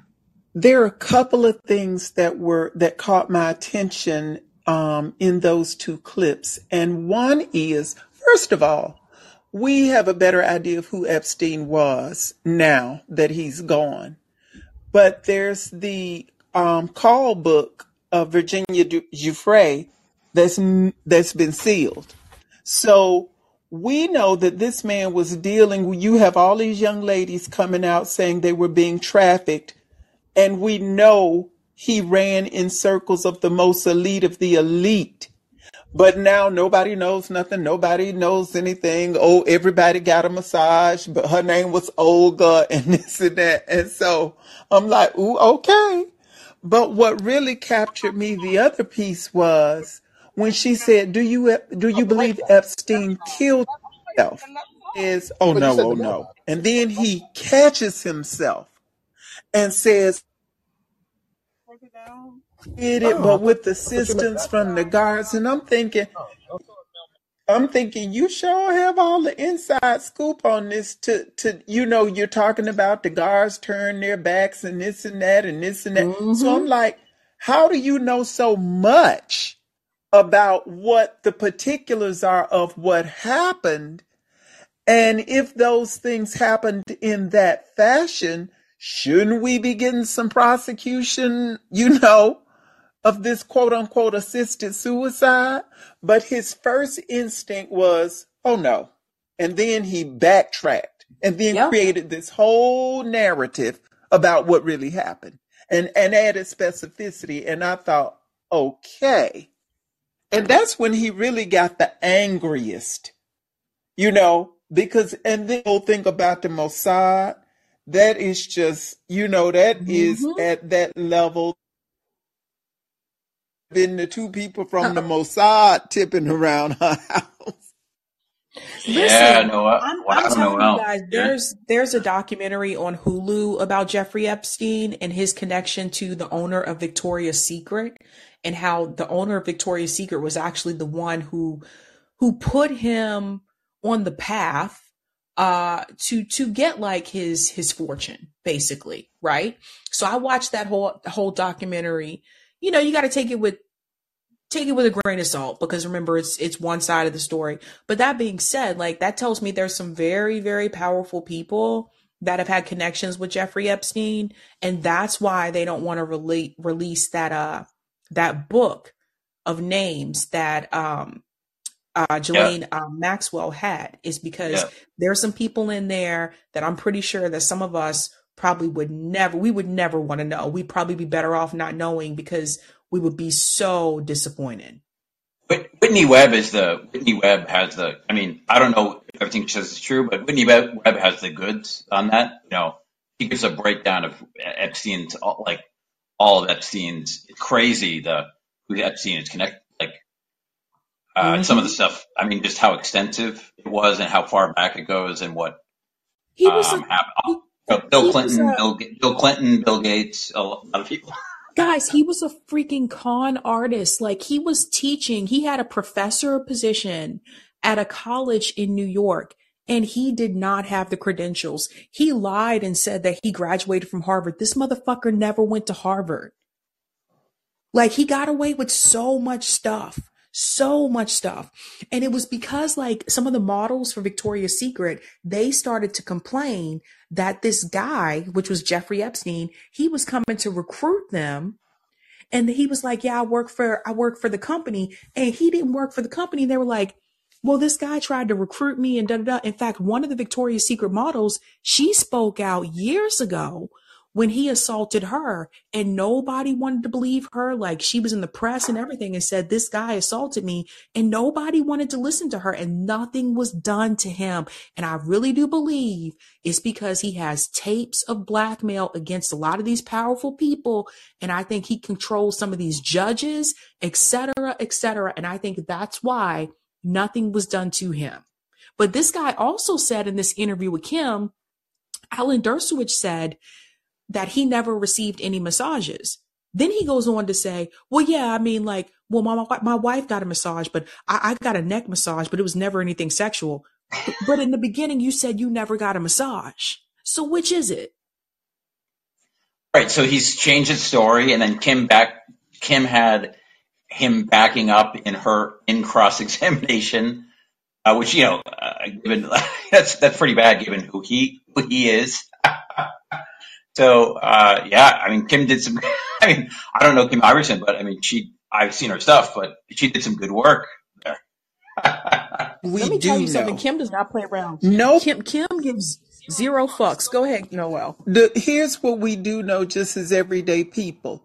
No one can move like Epstein did without the the coverage and the knowledge of people who move in those circles. Just like Harvey Weinstein. You know, there's some little things people can do in their lives and people not knowing this and that. But when you wield the type of influence and move in the circles and did the things that those men did for as long as they did, it is almost preposterous to assume that nobody in that level had some idea and were not participating. Now, we Oh can't prove it, yeah. but there's some names in those books. Well, And, it's you definitely names in the books, and Whitney Webb lays out a lot. I mean, have you look? Have you looked at Whitney Webb's stuff, uh, Noel? What she lays out on that? no, I You should look at Whitney. Look at Whitney Webb's uh, like just this, uh, some of her stuff on Rokfin or YouTube. Like she has there's videos where she describes her main the main points in her books. Um, so you can get it in like a 45 minute video. You can get the the main like stuff related to uh, much more detail on on Epstein. Uh, I'll have Epstein. to check that out. Yeah, Yeah. Whitney a lot more has a lot more information. I do want to make sure I bring in Ruben because he's been waiting for a while. Yeah, yeah. Thanks, thanks, uh, thanks for having me. I'm gonna let me uh, dodge out, Sabby. That definitely though. com- uh, I'll, I'll send you an email. But if you want to know about the clean elections people in Massachusetts, I was connected to people that uh, that worked that were uh, that worked on that ballot initiative. Um, like some of the main people that worked on that at that time. Uh, so I still know them. So I can put. I'm just saying I can put you in contact with the people that worked on clean elections 20, uh, 20 years ago. So Awesome, sounds good. Okay, Ruben, you are on the mic. Just have to unmute. Hello. Oh hi, hi. Sorry about that. Um, that was a that was an interesting, anxious moment there. I'm like, I'm obsessing over like hopefully the government doesn't come after me because of the IRS stuff, even though I owe like eleven hundred dollars. Um, um, I, I to to Noel's earlier point, you know, um, Americans really have to come together on one issue or just a genuine issue. That way, you know, there isn't that much of a division and we can move forward. I was gonna say other things, but um, I'm just up. I'm just obsessively anxious now since you guys mentioned about the Kim Iversen stuff. Um, I've I've reached out to Stephen Donziger um, on my own accord via Instagram because I am fascinated with with his case, and I'm fascinated to like why our own government is hushing him up and you know freedom of speech my ass type of situation. Uh, And he replied to me, and I was so happy that he replied to me. And I sent him back on Instagram, hey, I have a couple of questions, so on and so forth. And to which I'm still waiting for for a reply, but he did message me, and he said that he is interested in like in like me interviewing him because I do believe that all of this needs to be put out in the ethos a lot more. But now I'm like, I'm scared if I do it now, like I don't want the government to come in my freaking apartment. Um, but that's that's an American thing. But the reason why I'm calling is um it's about Nord Stream pipelines. I'm not sure if you guys are up still still up to date, but um the US not wanting stuff is is making it more worse and and now you're having Mozambican and Ecuadorian officials pointing the fingers on like over to the U.S. and it's and they're pressuring the U.S. and in in a, in a recent UN meeting, um, majority of like so-called U.S. aligned countries d- didn't vote no; they just abstained.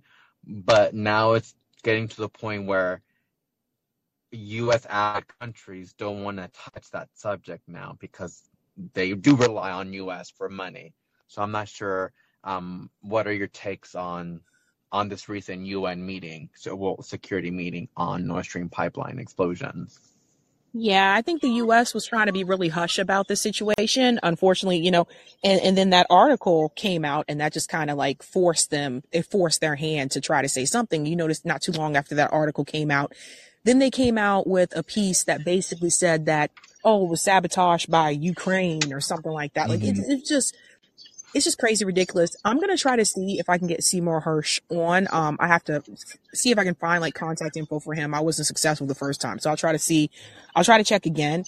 Um, because this is someone who is like a notable journalist. This is not someone who just hmm became a journalist yesterday. I mean, he revealed information about Vietnam. Uh, he revealed information about Richard Nixon. Like Seymour Hersh goes way back and they will try to discredit any journalist that reveals the truth. It doesn't matter how much experience that they have.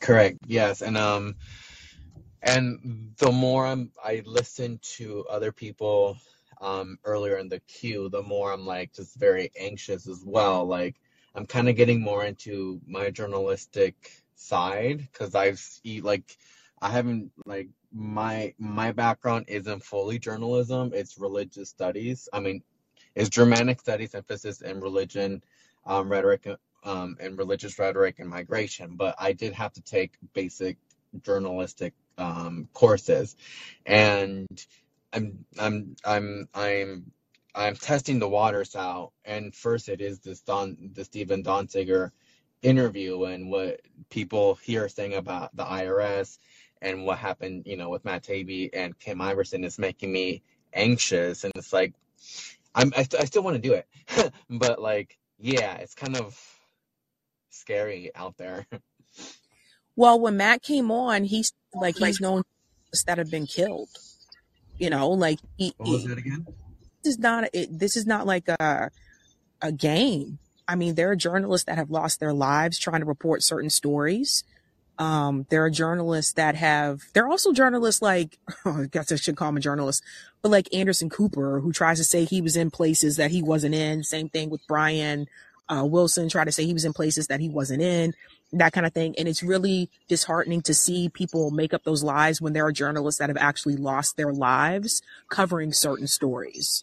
Yeah, even um like um like uh what's her name? Oh, it like I forget it, it it's it's um Shireen Abu Akleh. There you go. She she literally got killed, and yet and yet the the U.S. under Anthony Blinken, they're not giving an extensive like answer or like like and, and, and like like basically they're not wanting to say, hey, the Israelis did kill Shireen Abu Akleh, but like Secretary Blinken is not saying that, and he's still very hush on that, and so you know that is very sad too. I don't even know why people honestly still trust the US government when it comes to war per se, because any of us that were around for the Iraq war, we remember eyes that told, and then they had to finally admit that there were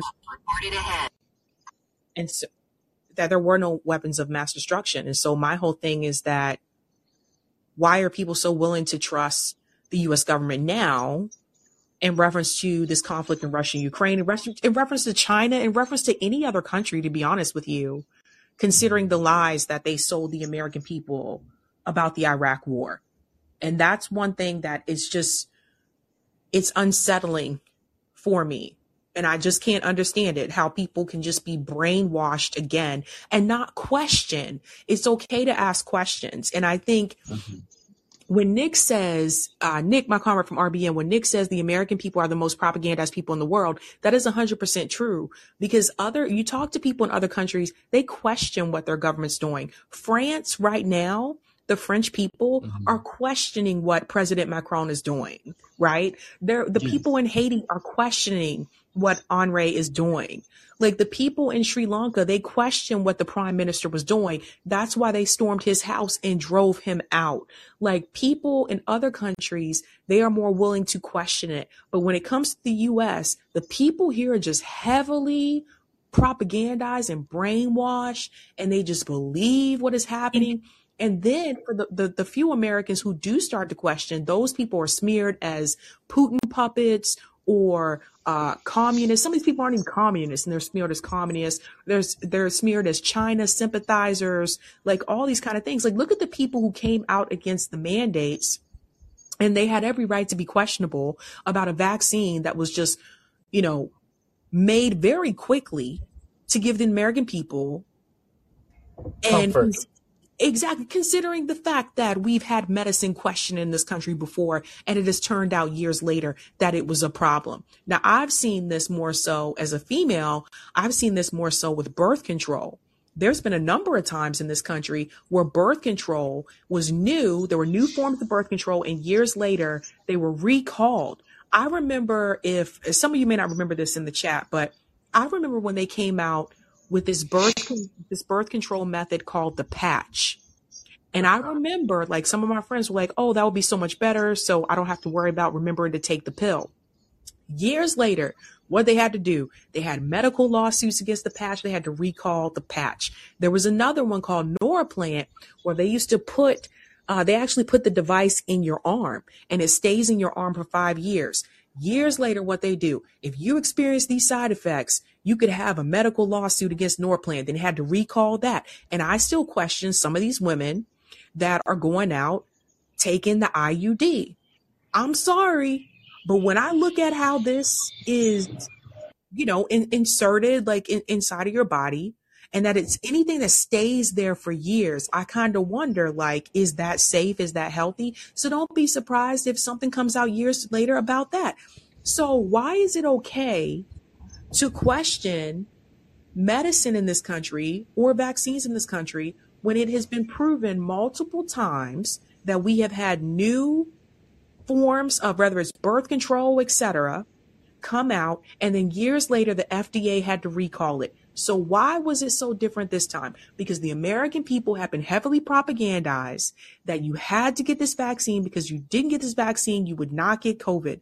And then it started to show that people who had the vaccine were still getting COVID and people who had the booster were still getting COVID. So then Fauci had to come back and retract and say, well, it doesn't prevent you from getting it, but it will make your symptoms less.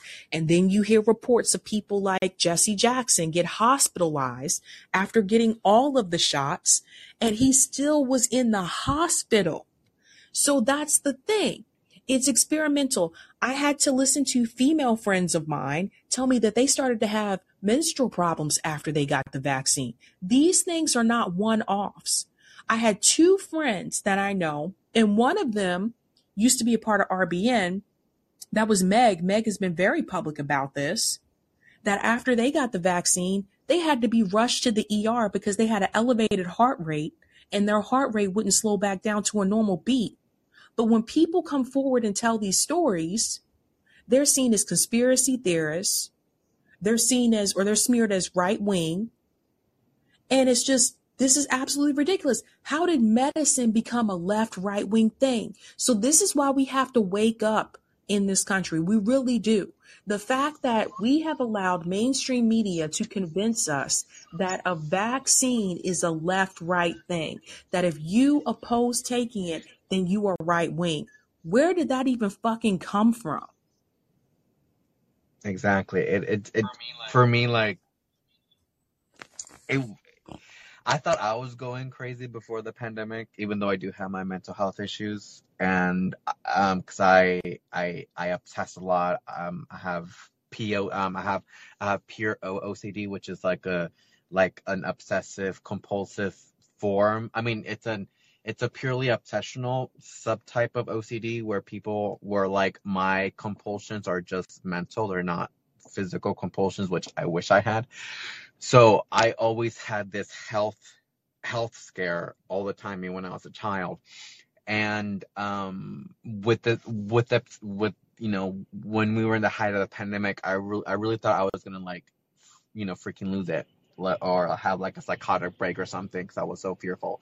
But when I started to see people outside being a bit more authoritarian, like authoritarian, uh, meaning you know people in Congress going after people that are questioning, that made me like, okay, then I'm not crazy. But I just felt so bad for people that were smeared, and specifically Trump voters, like, and that that that that wouldn't take the vaccine.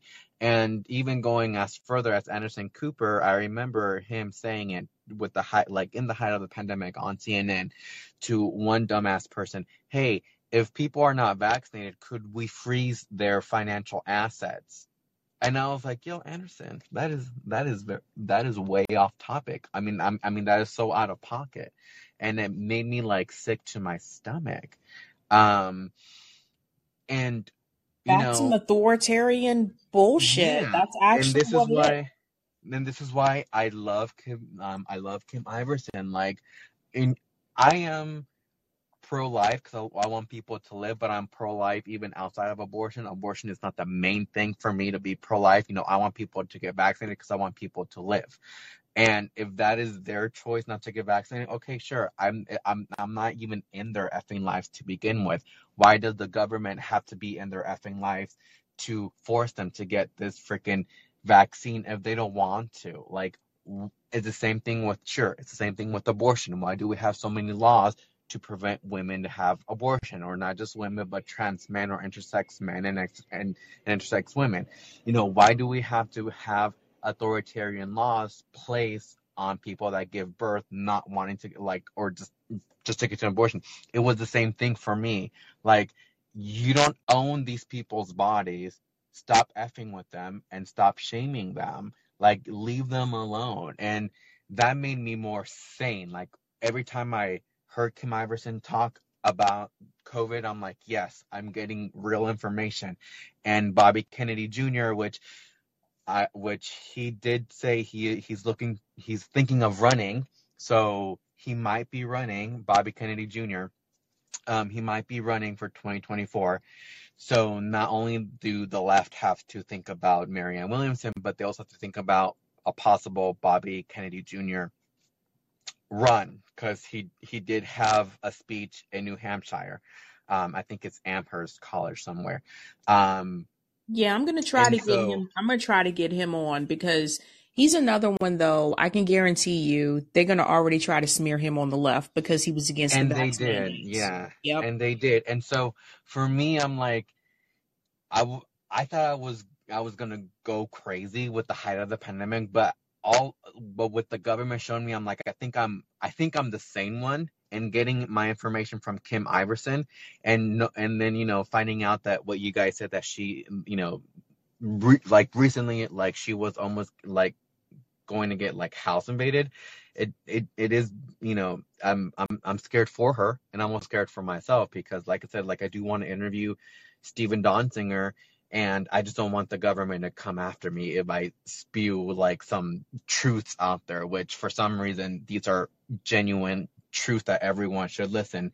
I mean that everyone should yeah should should listen and still have questions. But for some reason obviously our um the the American system is so propagandized that you know a simple ass question about like oh the sky is the sky is blue. No actually the sky is like dark. And then for some reason someone gets mad at you because you didn't say the sky is fucking blue.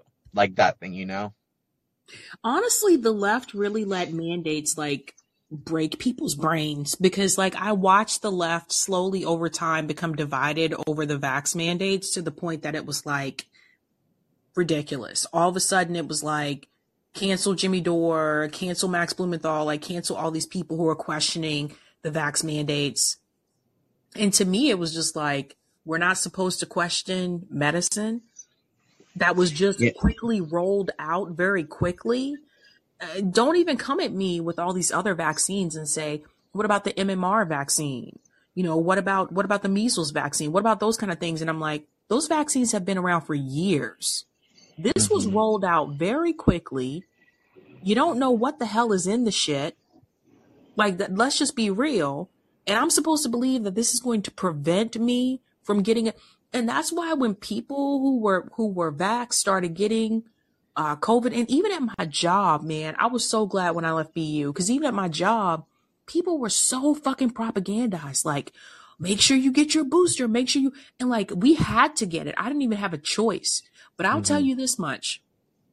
I never in my life had a vaccine made me feel the way that I felt after I got the COVID vaccine.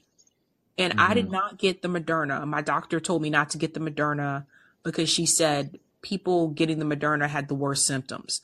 So I got the Pfizer one and I went and got the shot. By the time I got home, I never felt that tired before in my life. Like I literally slept for hours hours woke up ate dinner and went right back to sleep like i'm like this don't feel right like a vaccine should not make me feel like this tired. Like that was not normal. Same thing for my husband and like he's one of those people that rarely gets sick. He had to end up getting the johnson and johnson one. He slept for like almost an entire day. And you know what? He still got covid. A couple months later he got covid. The weird thing is, and I never talked about this on YouTube because they be pulling shit when you start talking about the vaccine, especially if you're a smaller channel. Jimmy can get away with it. He had a larger audience, but for me, if I start talking about it, they start pulling shit. But um he got COVID, was vaxxed. Weirdly enough, I never got it. And that to me, I never understood because obviously we live in the same space. Obviously, we sleep in the same room. We sleep in the same, we slept in the same bed. And he was sick. And like, I did not get it. And that really made me start to wonder. I'm like, okay, do we really need to lock down the whole state? Like, how is it we're in the same freaking space and he had it and I never got it? hmm Um, I'm gonna, I have to leave within like five minutes, but um, what I do wanted to say is that um, tying it to like the going back to European news because I am German. Also, I'm I'm I'm a European American. Like the French people are questioning the German people as well. They're being silenced to a lesser degree. Um, but there are a lot in terms of numbers. Overall, Germans are still questioning who the fuck attacked Nord Stream, who the fuck attacked our our access to energy, to heat, and the what I'm seeing is that is going to happen first in Europe. Something big is going to happen in in Europe first, and then America's going to get it. So maybe it's time. I mean, use this time to study what us Europeans are doing in Europe to see that hopefully nothing as bad happens in the US and then when you guys are ready then you guys can go out out like out on the streets or something or don't wait but like right now something massive is happening in Europe and it's going to come to the US. I'm not sure when but it's going to happen in the US cuz it trickles down. Um but yes the Germans are being silenced smaller but the but us Germans are a bit more intelligent because you know we do have universal education. So sorry, not sorry, but that is also part of the problem for you guys since you guys don't have education as a right, or you guys did have it, but you know your own government wants you guys to be stupid. If you guys, you know, if the system went back to having everyone not have so much tuition to go to school and educate themselves or just to be educated all of this could could have been solved. But um, yeah. Um, Quick, what are quick your thoughts? question, Sorry. Ruben, before you Yes, go. Do you think that um, EU will be able to survive long term? it is. It is a. What's going on with Ukraine is pretty much making everyone in Europe question everything. Even um, Giorgia Meloni, her um the people that voted her in are now starting to questioning her. So Ukraine is a whole mess in a good way and in a bad way because everyone trades in Ukraine. Everyone, even even countries in South America and Central America. Hence why Ecuador said whatever happened to Nord Stream, it's affecting us too. That's why people in Mozambique also said whatever's happening or like whatever happened to Nord Stream, it's effing us too. Um, Europe is gonna go through something. I'm not sure what it is, but right now it's very tumultuous in Europe. It's gonna come to the U.S. the the The EU is very fragile right now. I don't know why it's why it's fragile. Us Europeans are scared, rightfully so, but we do see hope at the end of the tunnel because we can still fall back on the resources that our governments gave us when we were born. So at least we have a safety net here, like in Europe. But you know, I live in the U.S. But Americans don't have that safety net, which That's right. it's going to be tougher for you guys to fall back on something. You guys basically are going to fall back on on on on on on on the dirt, sadly. Whereas we Europeans, when when all of this is said and done, we still have our universal health care. We still have our education to fall Right. back on. Whereas in the US, which this is why I'm so sad and anger, and I feel for you guys. If and when something something revolutionary happens in the US, at the end of the day, you guys are going to fall back on dirt, and that's very sad because you, your own government, my own government too, because I am American as well, chose to make us dumb, make Americans look dumb by choice, because the baby boomers questioned the Vietnam War to the extent of exposing a lot of things. And that's what Europeans liked about Americans. And Europeans took that student movement and made it made it their own. That's why in Europe, in healthcare and education are he- like put into like a higher pedestal. That's because we, because Europeans in the 60s saw what Americans did. So it's a give and take situation. But for some reason, Europeans are giving Americans what a revolution is, but, Amer- but Americans not receiving it correctly. And I'm, I, I, I fear for you guys, TBH. Thank you so much for that, Ruben. Uh, thank you so much for calling in. I'm going to go ahead and bring in uh, Brady, and then I'm going to end with uh, Rudy. So we'll wrap up soon. Go ahead, Brady. You just got to unmute. Yeah, I'm, I'm I'm not too happy with Germany. Um, the way they've opened things up. Hey, microphone check. I apologize. I'm in a bit of a open mic right now. Oh. You know how I do. Um, but yeah, man, I'm just like kind of caught off guard. I just got off stage. Sorry. All right, I'm in a quiet place now. That should, that, that should be better, right? Brady's Um, rocking out. He's at a concert. yeah, I was just rocking out. I got my violin with me right now, and so there was just a couple things I was going to bring up. One was that you know a friend of mine here on Callin who had some really cool science shows that I was into and whatnot. Uh, had a wife pass away, and then he got in an argument with someone on Callin. Someone on Callin filed an FBI report on him because he suspected him of murdering his wife without even taking the time to take the due diligence to ask like the, the correct follow-up questions and really you know he was basically swatting this guy. And um, i just like to warn everyone that we are so much closer to nazi america than we like to imagine. And there's an individual i'd like to reference to you again uh, called for sale. Does a fantastic job exposing Cambridge Analytica and Emerdata and the role they play not only in getting Donald Trump elected, but uh, securing, uh, I guess, consent for the Ukrainian war. And uh, the other thing I was going to bring up is that every time someone mentions Marianne Williamson's name, I kill a puppy. So I, I,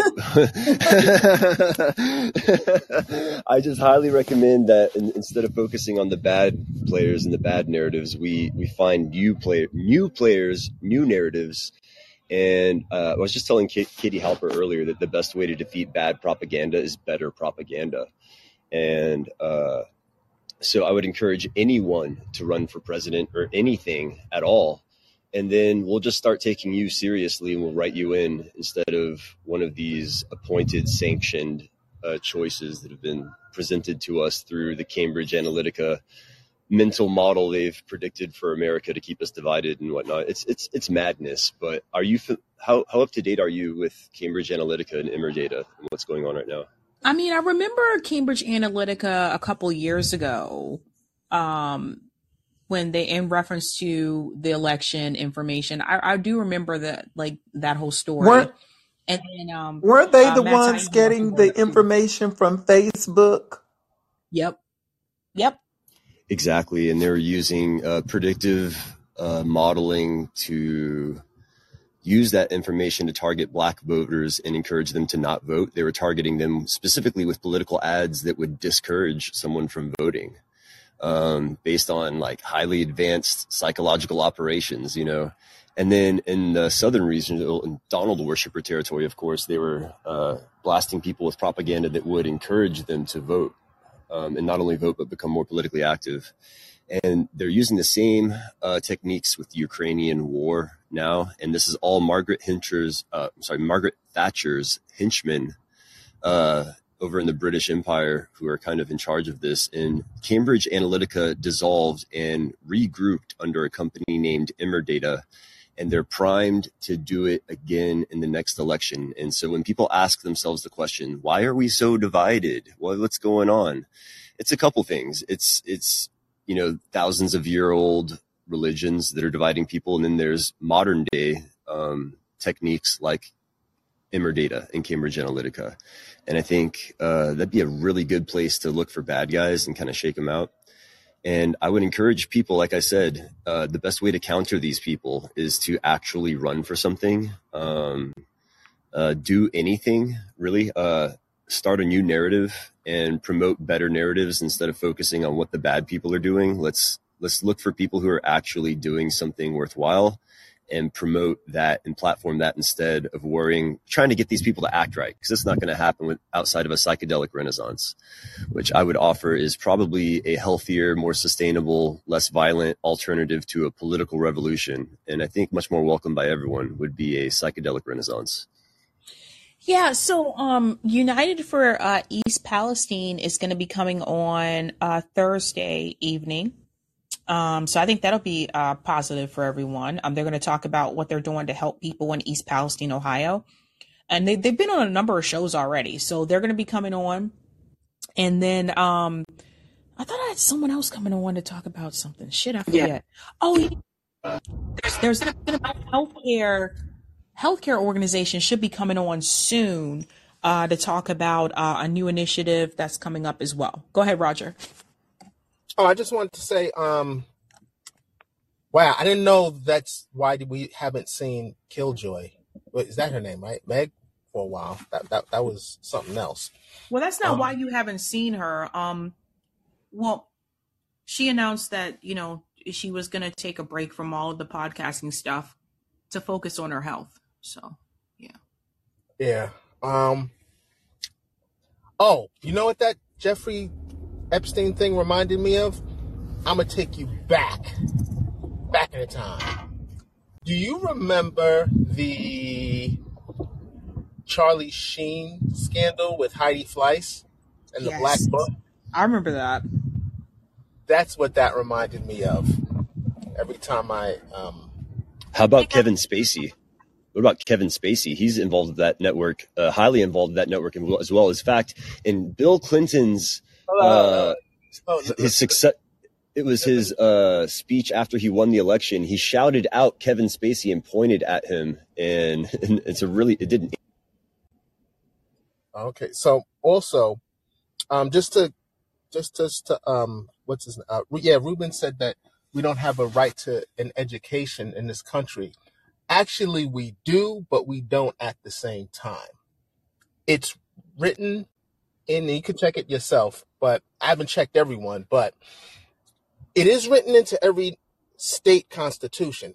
It's just not in the U.S. Constitution. So, you know, little tidbit there. Um, and yeah, the education that we get, even if we get an education in this country, it's so watered down. It's it's, it's less than a real education. They they give a degree to anyone who pays for it these days, honestly, and that's what it is. It's Well, just a paywall. think you, I It's think you were it's an arbitrary paywall. It's not a real education. I think he was talking about it. Oh, no, no, let me finish, man. Let me finish. So I think he was talking about K through twelve. But anyway, um, also when you was talking about the authoritarian stuff, right? Is um, what do you call it? Uh, uh, uh, uh yeah, that's what our governor did. She she forced um everyone to at least people who were um especially who worked in the government she forced everyone to take these vaccines and and a lot of healthcare workers left. And then like a year later she comes turns around and says we need to rebuild our healthcare force. You know and and and no one and someone suggested hey why don't you hire back all those people you fired? And she's like oh no we can't do that. And you know th- this this is this is the reason why you know she she barely won her um election you know just this past november. You know she won 53 to 47 percent in in new york state that that considered terrible for for a democrat. She got so desperate she came to brooklyn and she got like bill clinton she got the clintons to help her. I think joe biden was within brooklyn either him or obama. She she she i mean you got to bring that many people to to, to uh, a state like New York to make sure you could beat the Republican. That's how terrible she is, you know. Because usually, usually like Chuck and Cuomo was winning by like sixty something percent or whatever the case is. so But um, yeah, another all. thing we could do to get past these people who won't act right is something called community credit, which is a way of utilizing Bitcoin in or blockchain technology. I'm sorry, not Bitcoin, but blockchain technology to create a real stable currency uh, locally and in a, de- a decentralized way. And that is something that's heavily um, explored in James Corbett's Solutions Watch reports that I recommend to everyone as well. But it's a really good alternative to like a national bank, even is just, or even like a postal bank, uh, is utilizing this new technology to create decentralized local currencies that um, are actually hugely beneficial to the local economies and whatever groups you want to make them for. But um, something called a community credit is something worth looking. But you know what? The, the, Well said. Thank you so much, Birdie. I want to go ahead and bring in uh, Rudy, and then I'm going to wrap up. What's going on, Rudy? Hey, Sabby, how you doing? Doing great. How are you? Ah, good, good. Uh, glad to be on the show. Hey, Noel, how you doing? I'm a big fan. Hola. ¿Qué tal?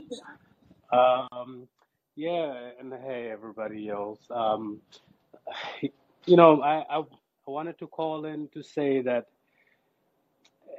you know, if I had money, if I had money right now and I had time, I'd be going to France because there's something about being in those protests that gets you like wanting to come back and then doing something. So if I don't know if we just had Bill Gates type of money, we should just send a bunch of people out there, just get them infected with whatever they got, and then just bring them back here. I'll be honest with you, Rudy. Like sometimes I've I've often wondered, like maybe I was not supposed to move back to the U.S. Like maybe I was supposed to stay in Europe or something. Like I don't know. Maybe I was supposed to stay in Germany or maybe move to France or something like that. Like there's been oftentimes like before the pandemic, I used to go to Montreal at least once a year because it's Hmm. it's very close to me. like like we're pretty close to Montreal. Um, but I used to go to Montreal like at least once a year.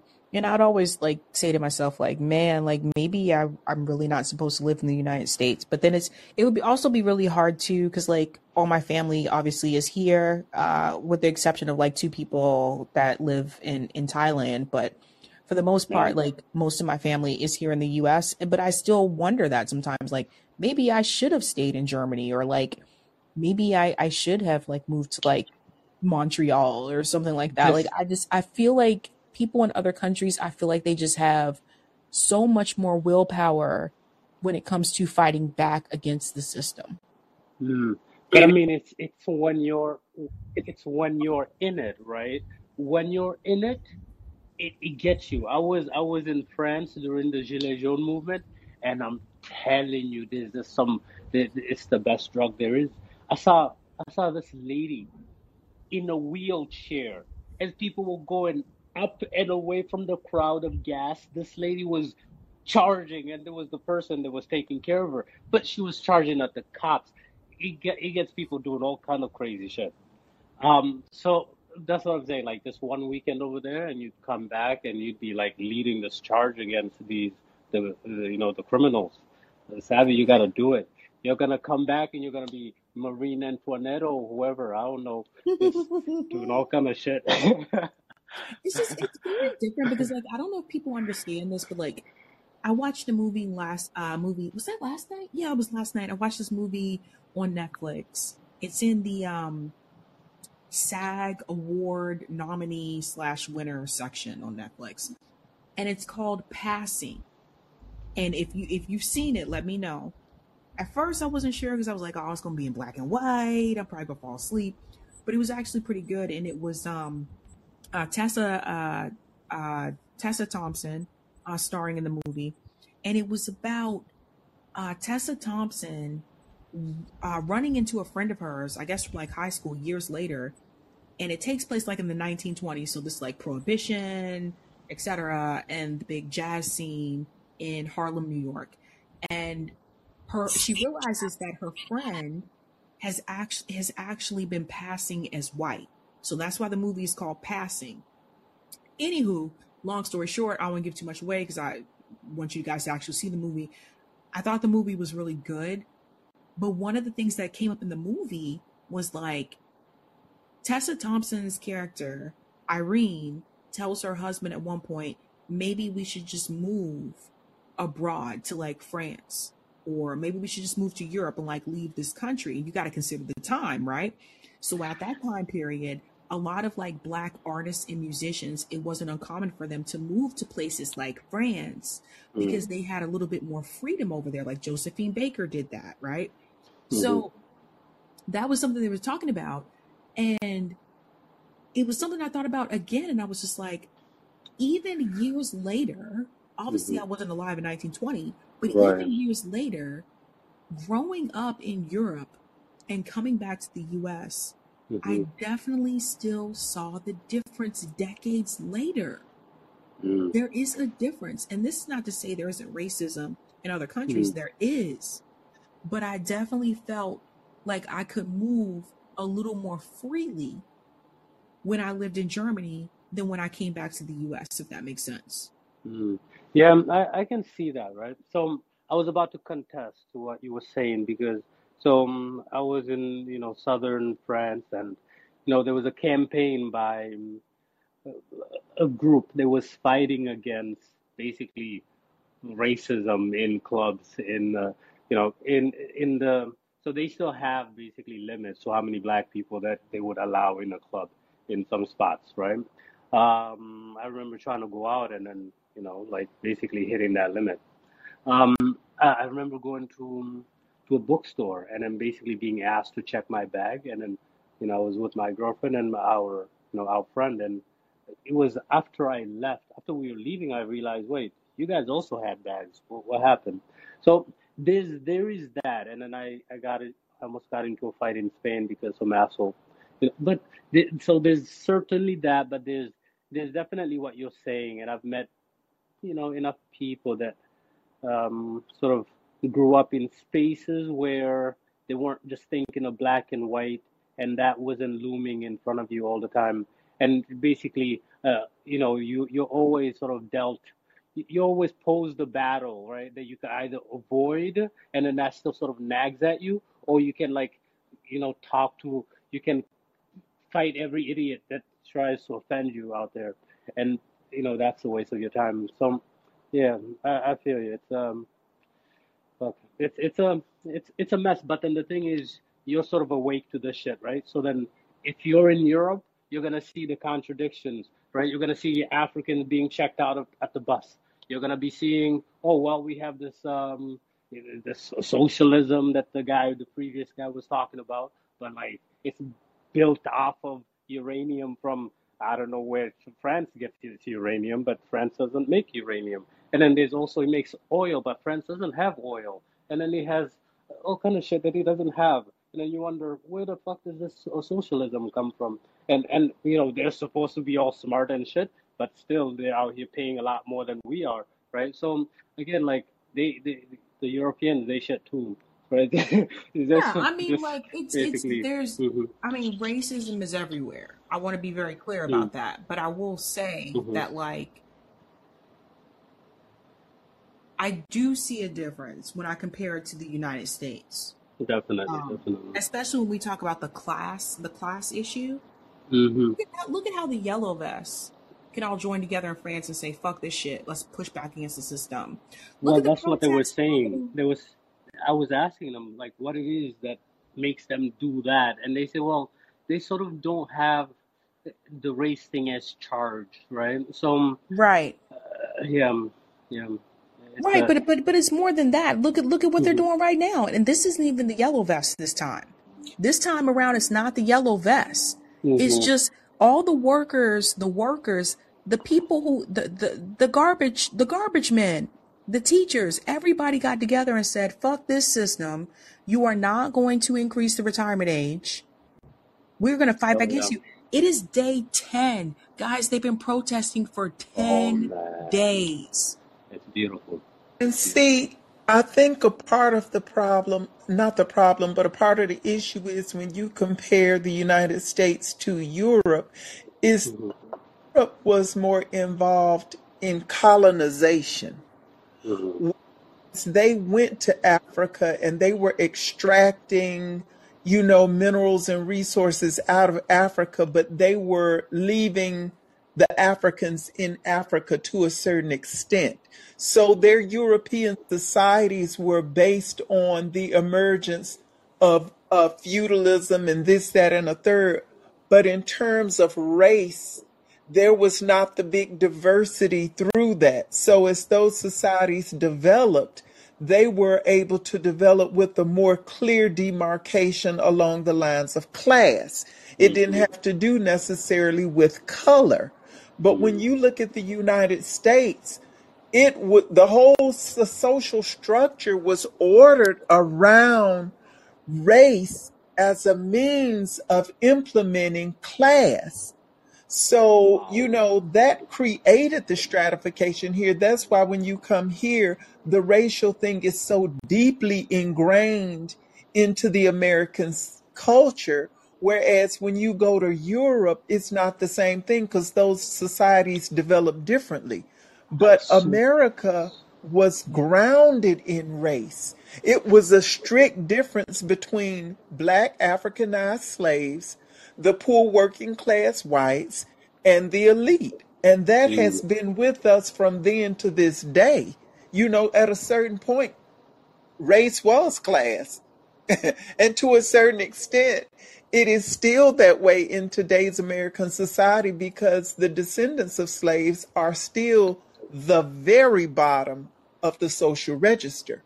Whereas in Europe, there are different dynamics, you know, but the big thing is class, which is why around class based issues so readily without regard to some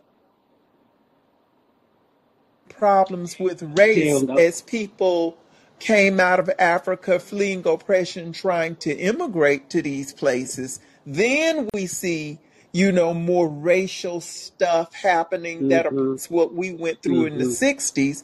But those societies, in and of themselves, were not just out of race like this one was. Yes, yes. I, That's I a was that's a gonna. good point to to mention, Wow. Noel, the fact that they didn't have to deal with the race issue for the most part.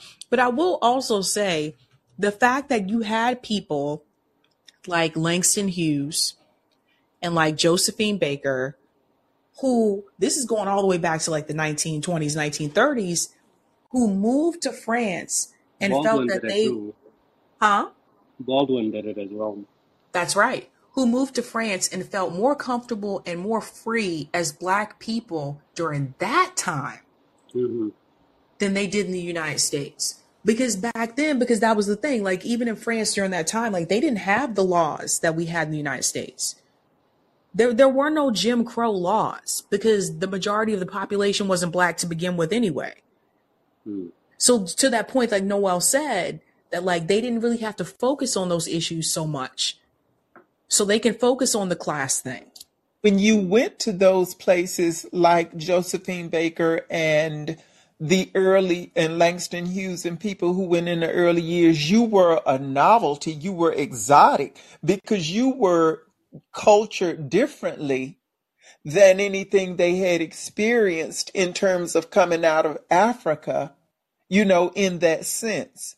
And so mm-hmm. you came and your talent was celebrated and you were given an opportunity and they all talk about the feeling of freedom because here, no matter what talent you had, no matter what you could do, black was first. And they were able to manipulate you and use you and exploit you based on race first, whether you were talented or not. You know, so you go to Europe and you're seen as something new and exciting, and you know, uh, it was just a whole different society. I was I was gonna say, you know, this that's the complicated thing to get into, but then Noel, you broke it down super well. It is that Europe was able to develop, you know, in a clear way, in a in a in a class in in the sense without, you know, the race um way. And then you got after that we got sort of the mix. But in the United States we had a, a different trajectory. That's yeah, uh, and you, beautiful. That was that was excellent. Um, yeah, so I, I definitely agree with Sabby that there's there's that there's that space, and I think um, that's what uh, Noah was talking about as well. Um, but there's definitely still, and it, but the, the Europeans are also very ignorant as well. You know, um, I, I don't know if you know anything about this, right? But I, I and I I didn't know that the Germans were still that big in Namibia. I thought that they sort of left because when you when you think about the Germans, well, they kept to Europe supposedly, but then they had their first genocide, I think, in Namibia before they practiced it on white people. And so, so I was just watching a, a an Instagram thing. Um, there's a guy on um, Instagram called sort of the the giant African beast or something, and supposedly Instagram is just like uh, blocking all of these shit and he's always like revealing some stuff about Africa. And so this video was like was saying that some um Germans make up some six percent of uh, uh Namibia, but then they control some mass of like six forty to sixty percent of the GDP. Like I I didn't know this shit, but you know, being that you're German and all that, maybe you at least you know did the German thing. Thinking maybe you might know something. Um, well, I'm not German, I'm American, but I, I, I Right, grew up right. there. But um, yeah. I will hmm say um, that doesn't surprise me. I mean, there's also a significant German population in Brazil. Oh yeah, they and then they do some fucked up stuff in Latin America. There's one story about like I can't remember where it is exactly, but then they had a little colony out there, and then they were just doing all kind of freaky stuff. um, it's it's yeah, it's something. But I appreciate you guys. I don't want to hold you guys up too long. Uh, it was a pleasure. Roger, I didn't hear you say anything, so please add something before I go. Yeah, go ahead. Yeah, the best um, to add on to it, if you want to have that happen with people going to these other countries, that's the reason why I say um, the best people to send are the high schoolers to study abroad for free. You know, college, you know, study college abroad for free. Because while they're out there, they also experience what it's like to have free healthcare, better internet services, free internet services, and all that other stuff. So let's say they come back, if they do come back, they'll be more primed. You know, there'll be a whole bunch of them. And I mean, they're already changing stuff as it is without even going over there. They're talking about a more ergonomically friendly work environment. And they haven't even tasted what it's like in these other countries. You see what I'm saying? Yeah. So already, they're already changing the work culture and and the, and the uh, and you could thank the lockdowns for that. You know what I mean? Once they said, once the government said, "Oh, our essential workers," workers stood up and said, "Oh, we're essential. You admitted it now. You can't do without us. Okay, we're gonna start leveraging power." Yeah, I will say, like, um, I I highly recommend, like, if you have the opportunity to do so, to like go live abroad. Like, I I I really highly recommend, and like, I would heavily encourage like high school seniors to do that and not just think that they have to stay here. If you have the means to go to college in this country, especially financially, if you don't have to, you know, take out financial aid, then you have the means to go to school abroad for free. And And I, check I out Asia. Exactly. Like there's so many other places like listen, you know, the world is not the not just the United States. There's so many other places that you can go to and you can see and you can learn about the culture and in, and in doing so you learn more about yourself. And what I want like young people to understand is that you don't have to stay in this country. You really don't. If you have the means, a ticket to get out of this motherfucker, take that that opportunity even if it's just for a short period. And here's the thing. If you go to another country and you don't like it you can always come back home. But my my hope for everyone is for them to get the opportunity to just travel outside of this country. Like even if it's just like going like to Montreal like going to Canada or something like that or going to Mexico like go see how other people live so that you can have a different experience. That's that's really like my goal for people like especially young people. Like i don't want them to think gotta stay here gotta go to college here. No you don't. They, they they gotta they gotta go to France right now. I I'm telling you, being in these protests, being in the protests of thousands of I mean I I gotta I I I don't have to tell it to some people because you guys were here during the George Floyd protest. but then you know it's I don't think I don't think it's necessarily that the uh, individual French people are special. I think it's just like you know when when you're surrounded by that shit you you get up every day and then it's because you feel it. You feel like you're actually doing something. Like literally it becomes like tangible the shit they, they were talking about all the time. You actually feel that you have an impact on the government because you are thousands of people and macron has to come out every day and lie to your face and then you go out there and then make him take it back and then he takes it back and then you tell him oh so this whole time you actually you could take it back? It was just a you just were fucking with us? And then you get more mad and then he has it's a the bat it's i mean uh, again the, the thing is they're they're pushing everybody right? They're pushing everybody everywhere and um, lab, uh, workers are are struggling. We're sort of it's it's again it's we're sort of on a knife's edge kind of thing. We where it seems like we have the least amount of power ever but at the same time potentially we have like we're we're so connected. It's and they're pushing us and at this point we're sort of cornered right? So macron this was a very very massive thing he did. Everybody hated him from the beginning. There's videos of him just a few years ago just saying how horrible this idea he's pu- pushed is and how anybody that's pushing it is a giant hypocrite and all of this shit. There's literally we're seeing it and he's done it to the you know one of the sort of most awoke awoke sort of populations in the world kind of thing. And it it, it basically goes it's something that we're living right now as well joe biden just spit in our face he's lying to our face he told us he was going to run one time he's doing it like they're pushing us and I, I I don't know if we if we had the money. I said we just go to France. We get infected with this fucking thing of like radicalism. We come back over here. We just fucking just go into the street and. I mean, at this point, we, we all know what we gotta do. We just need Sabby to go to France. We need Roger, and then of course you gotta take Noel. Noel's a, but I, I, I love you guys. Peace. Francais. Listen, one of the reasons why I love going to Montreal so much is because it's the closest to France I can get in North America. And I can go Mm. to Montreal and I can still get poutine. I, I can still hear people speak French 24 7 because in Montreal they have to learn both. They have to learn uh, French and English.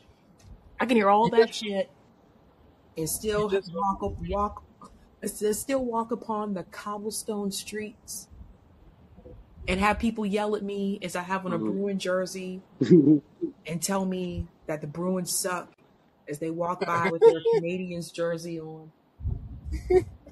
It's Um, it, it's beautiful. Uh, there was something. Speaking of, uh, since since the word was Haiti and France today, um, I forgot to mention something that I saw. Now maybe you already know this already. I didn't know it until Chuck D from Public Enemy put it up as a tweet. But did you know that uh, Pras Michel is on trial for some type of conspiracy or something like that, or donating? There's a straw donation during the Obama I campaign. heard I heard about it briefly. Mm. Yeah, I read the article once. And, and Pras Michel, the guy from uh, the Fugees, in case everyone doesn't know what, what the hell I'm talking about. But uh, yeah, he was he was something, you know, some some charges that were brought up on him. Uh, I don't know, can just you hear just me? Google it. Hey Hello, can you hear so hear I'm gonna go ahead and finish up hearing with I'm gonna finish up with Jasmine and then I'm gonna head out. What? Hello? Can you Hello? hear me? Can you hear me? Yeah, we can hear you. Yeah, we can hear you. Okay, because I wasn't hearing anybody or anything. Um, so I just wanted to say that I left disappointed last week um, from calling a little bit, but I was very, very happy that you had someone from Haiti on your stream today to give you all the information about it. It was very because I was I learned some things too. Are you hearing me? I'm not hearing anything. Yeah, I can hear Yeah, I can hear. Yeah.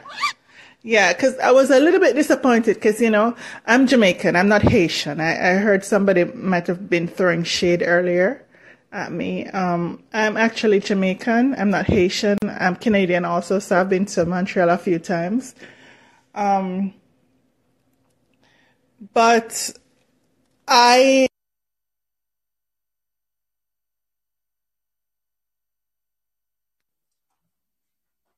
Uh oh. Oh, Jasmine, I think we lost you. Hello?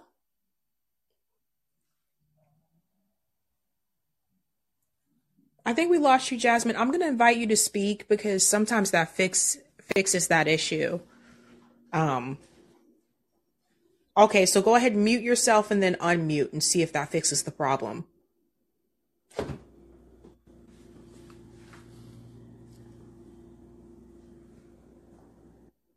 Yeah, go ahead and try to try to mute yourself and then unmute and see if that fixes the problem. I think you're still Oh no, I don't know what happened to Jasmine. Noel, I think you were going to say something. Go ahead while we wait for Jasmine. I'm going Oh, to hello. yeah. Okay.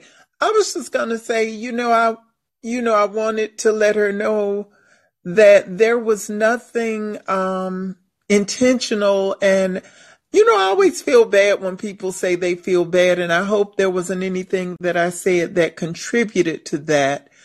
Um, I think, you know, we got off into a rocky start, but we were actually all on the same page in terms of understanding that the U.S. has had a detrimental role in Haiti's evolution. We, we understand that.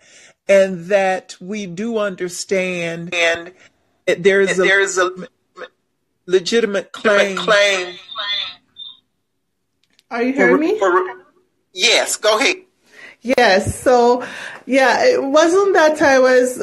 It was it was a little bit disappointing in that you know because I always defend Black Americans whenever I hear there's issues of reparations and that sort of thing. So when everybody was you know I'm just saying it's not about Black American reparations. It's about another people who are currently being you know kept under um, so, but I'm really, really happy that you had somebody on because to me, because I was a little bit disappointed. I'm like, like Black Americans should have compassion as well because we should all uh, over across the diaspora we should all have compassion for each other for everything that we're going through Oh, thank you. Oh, thank you. Y- you know what i'm saying I do. I do. I, I, totally I totally understand. understand. yeah All right, guys. All right, I'm guys, going I'm to, going to uh, head uh, out. head out. It's getting kind of late. kind of late, I have have a a gym gym appointment. appointment. okay thank you All right, guys. All right, guys. Good night. good night Bye. Morning. Don't let the bed bugs bite. Morning. Don't let the bed bugs bite.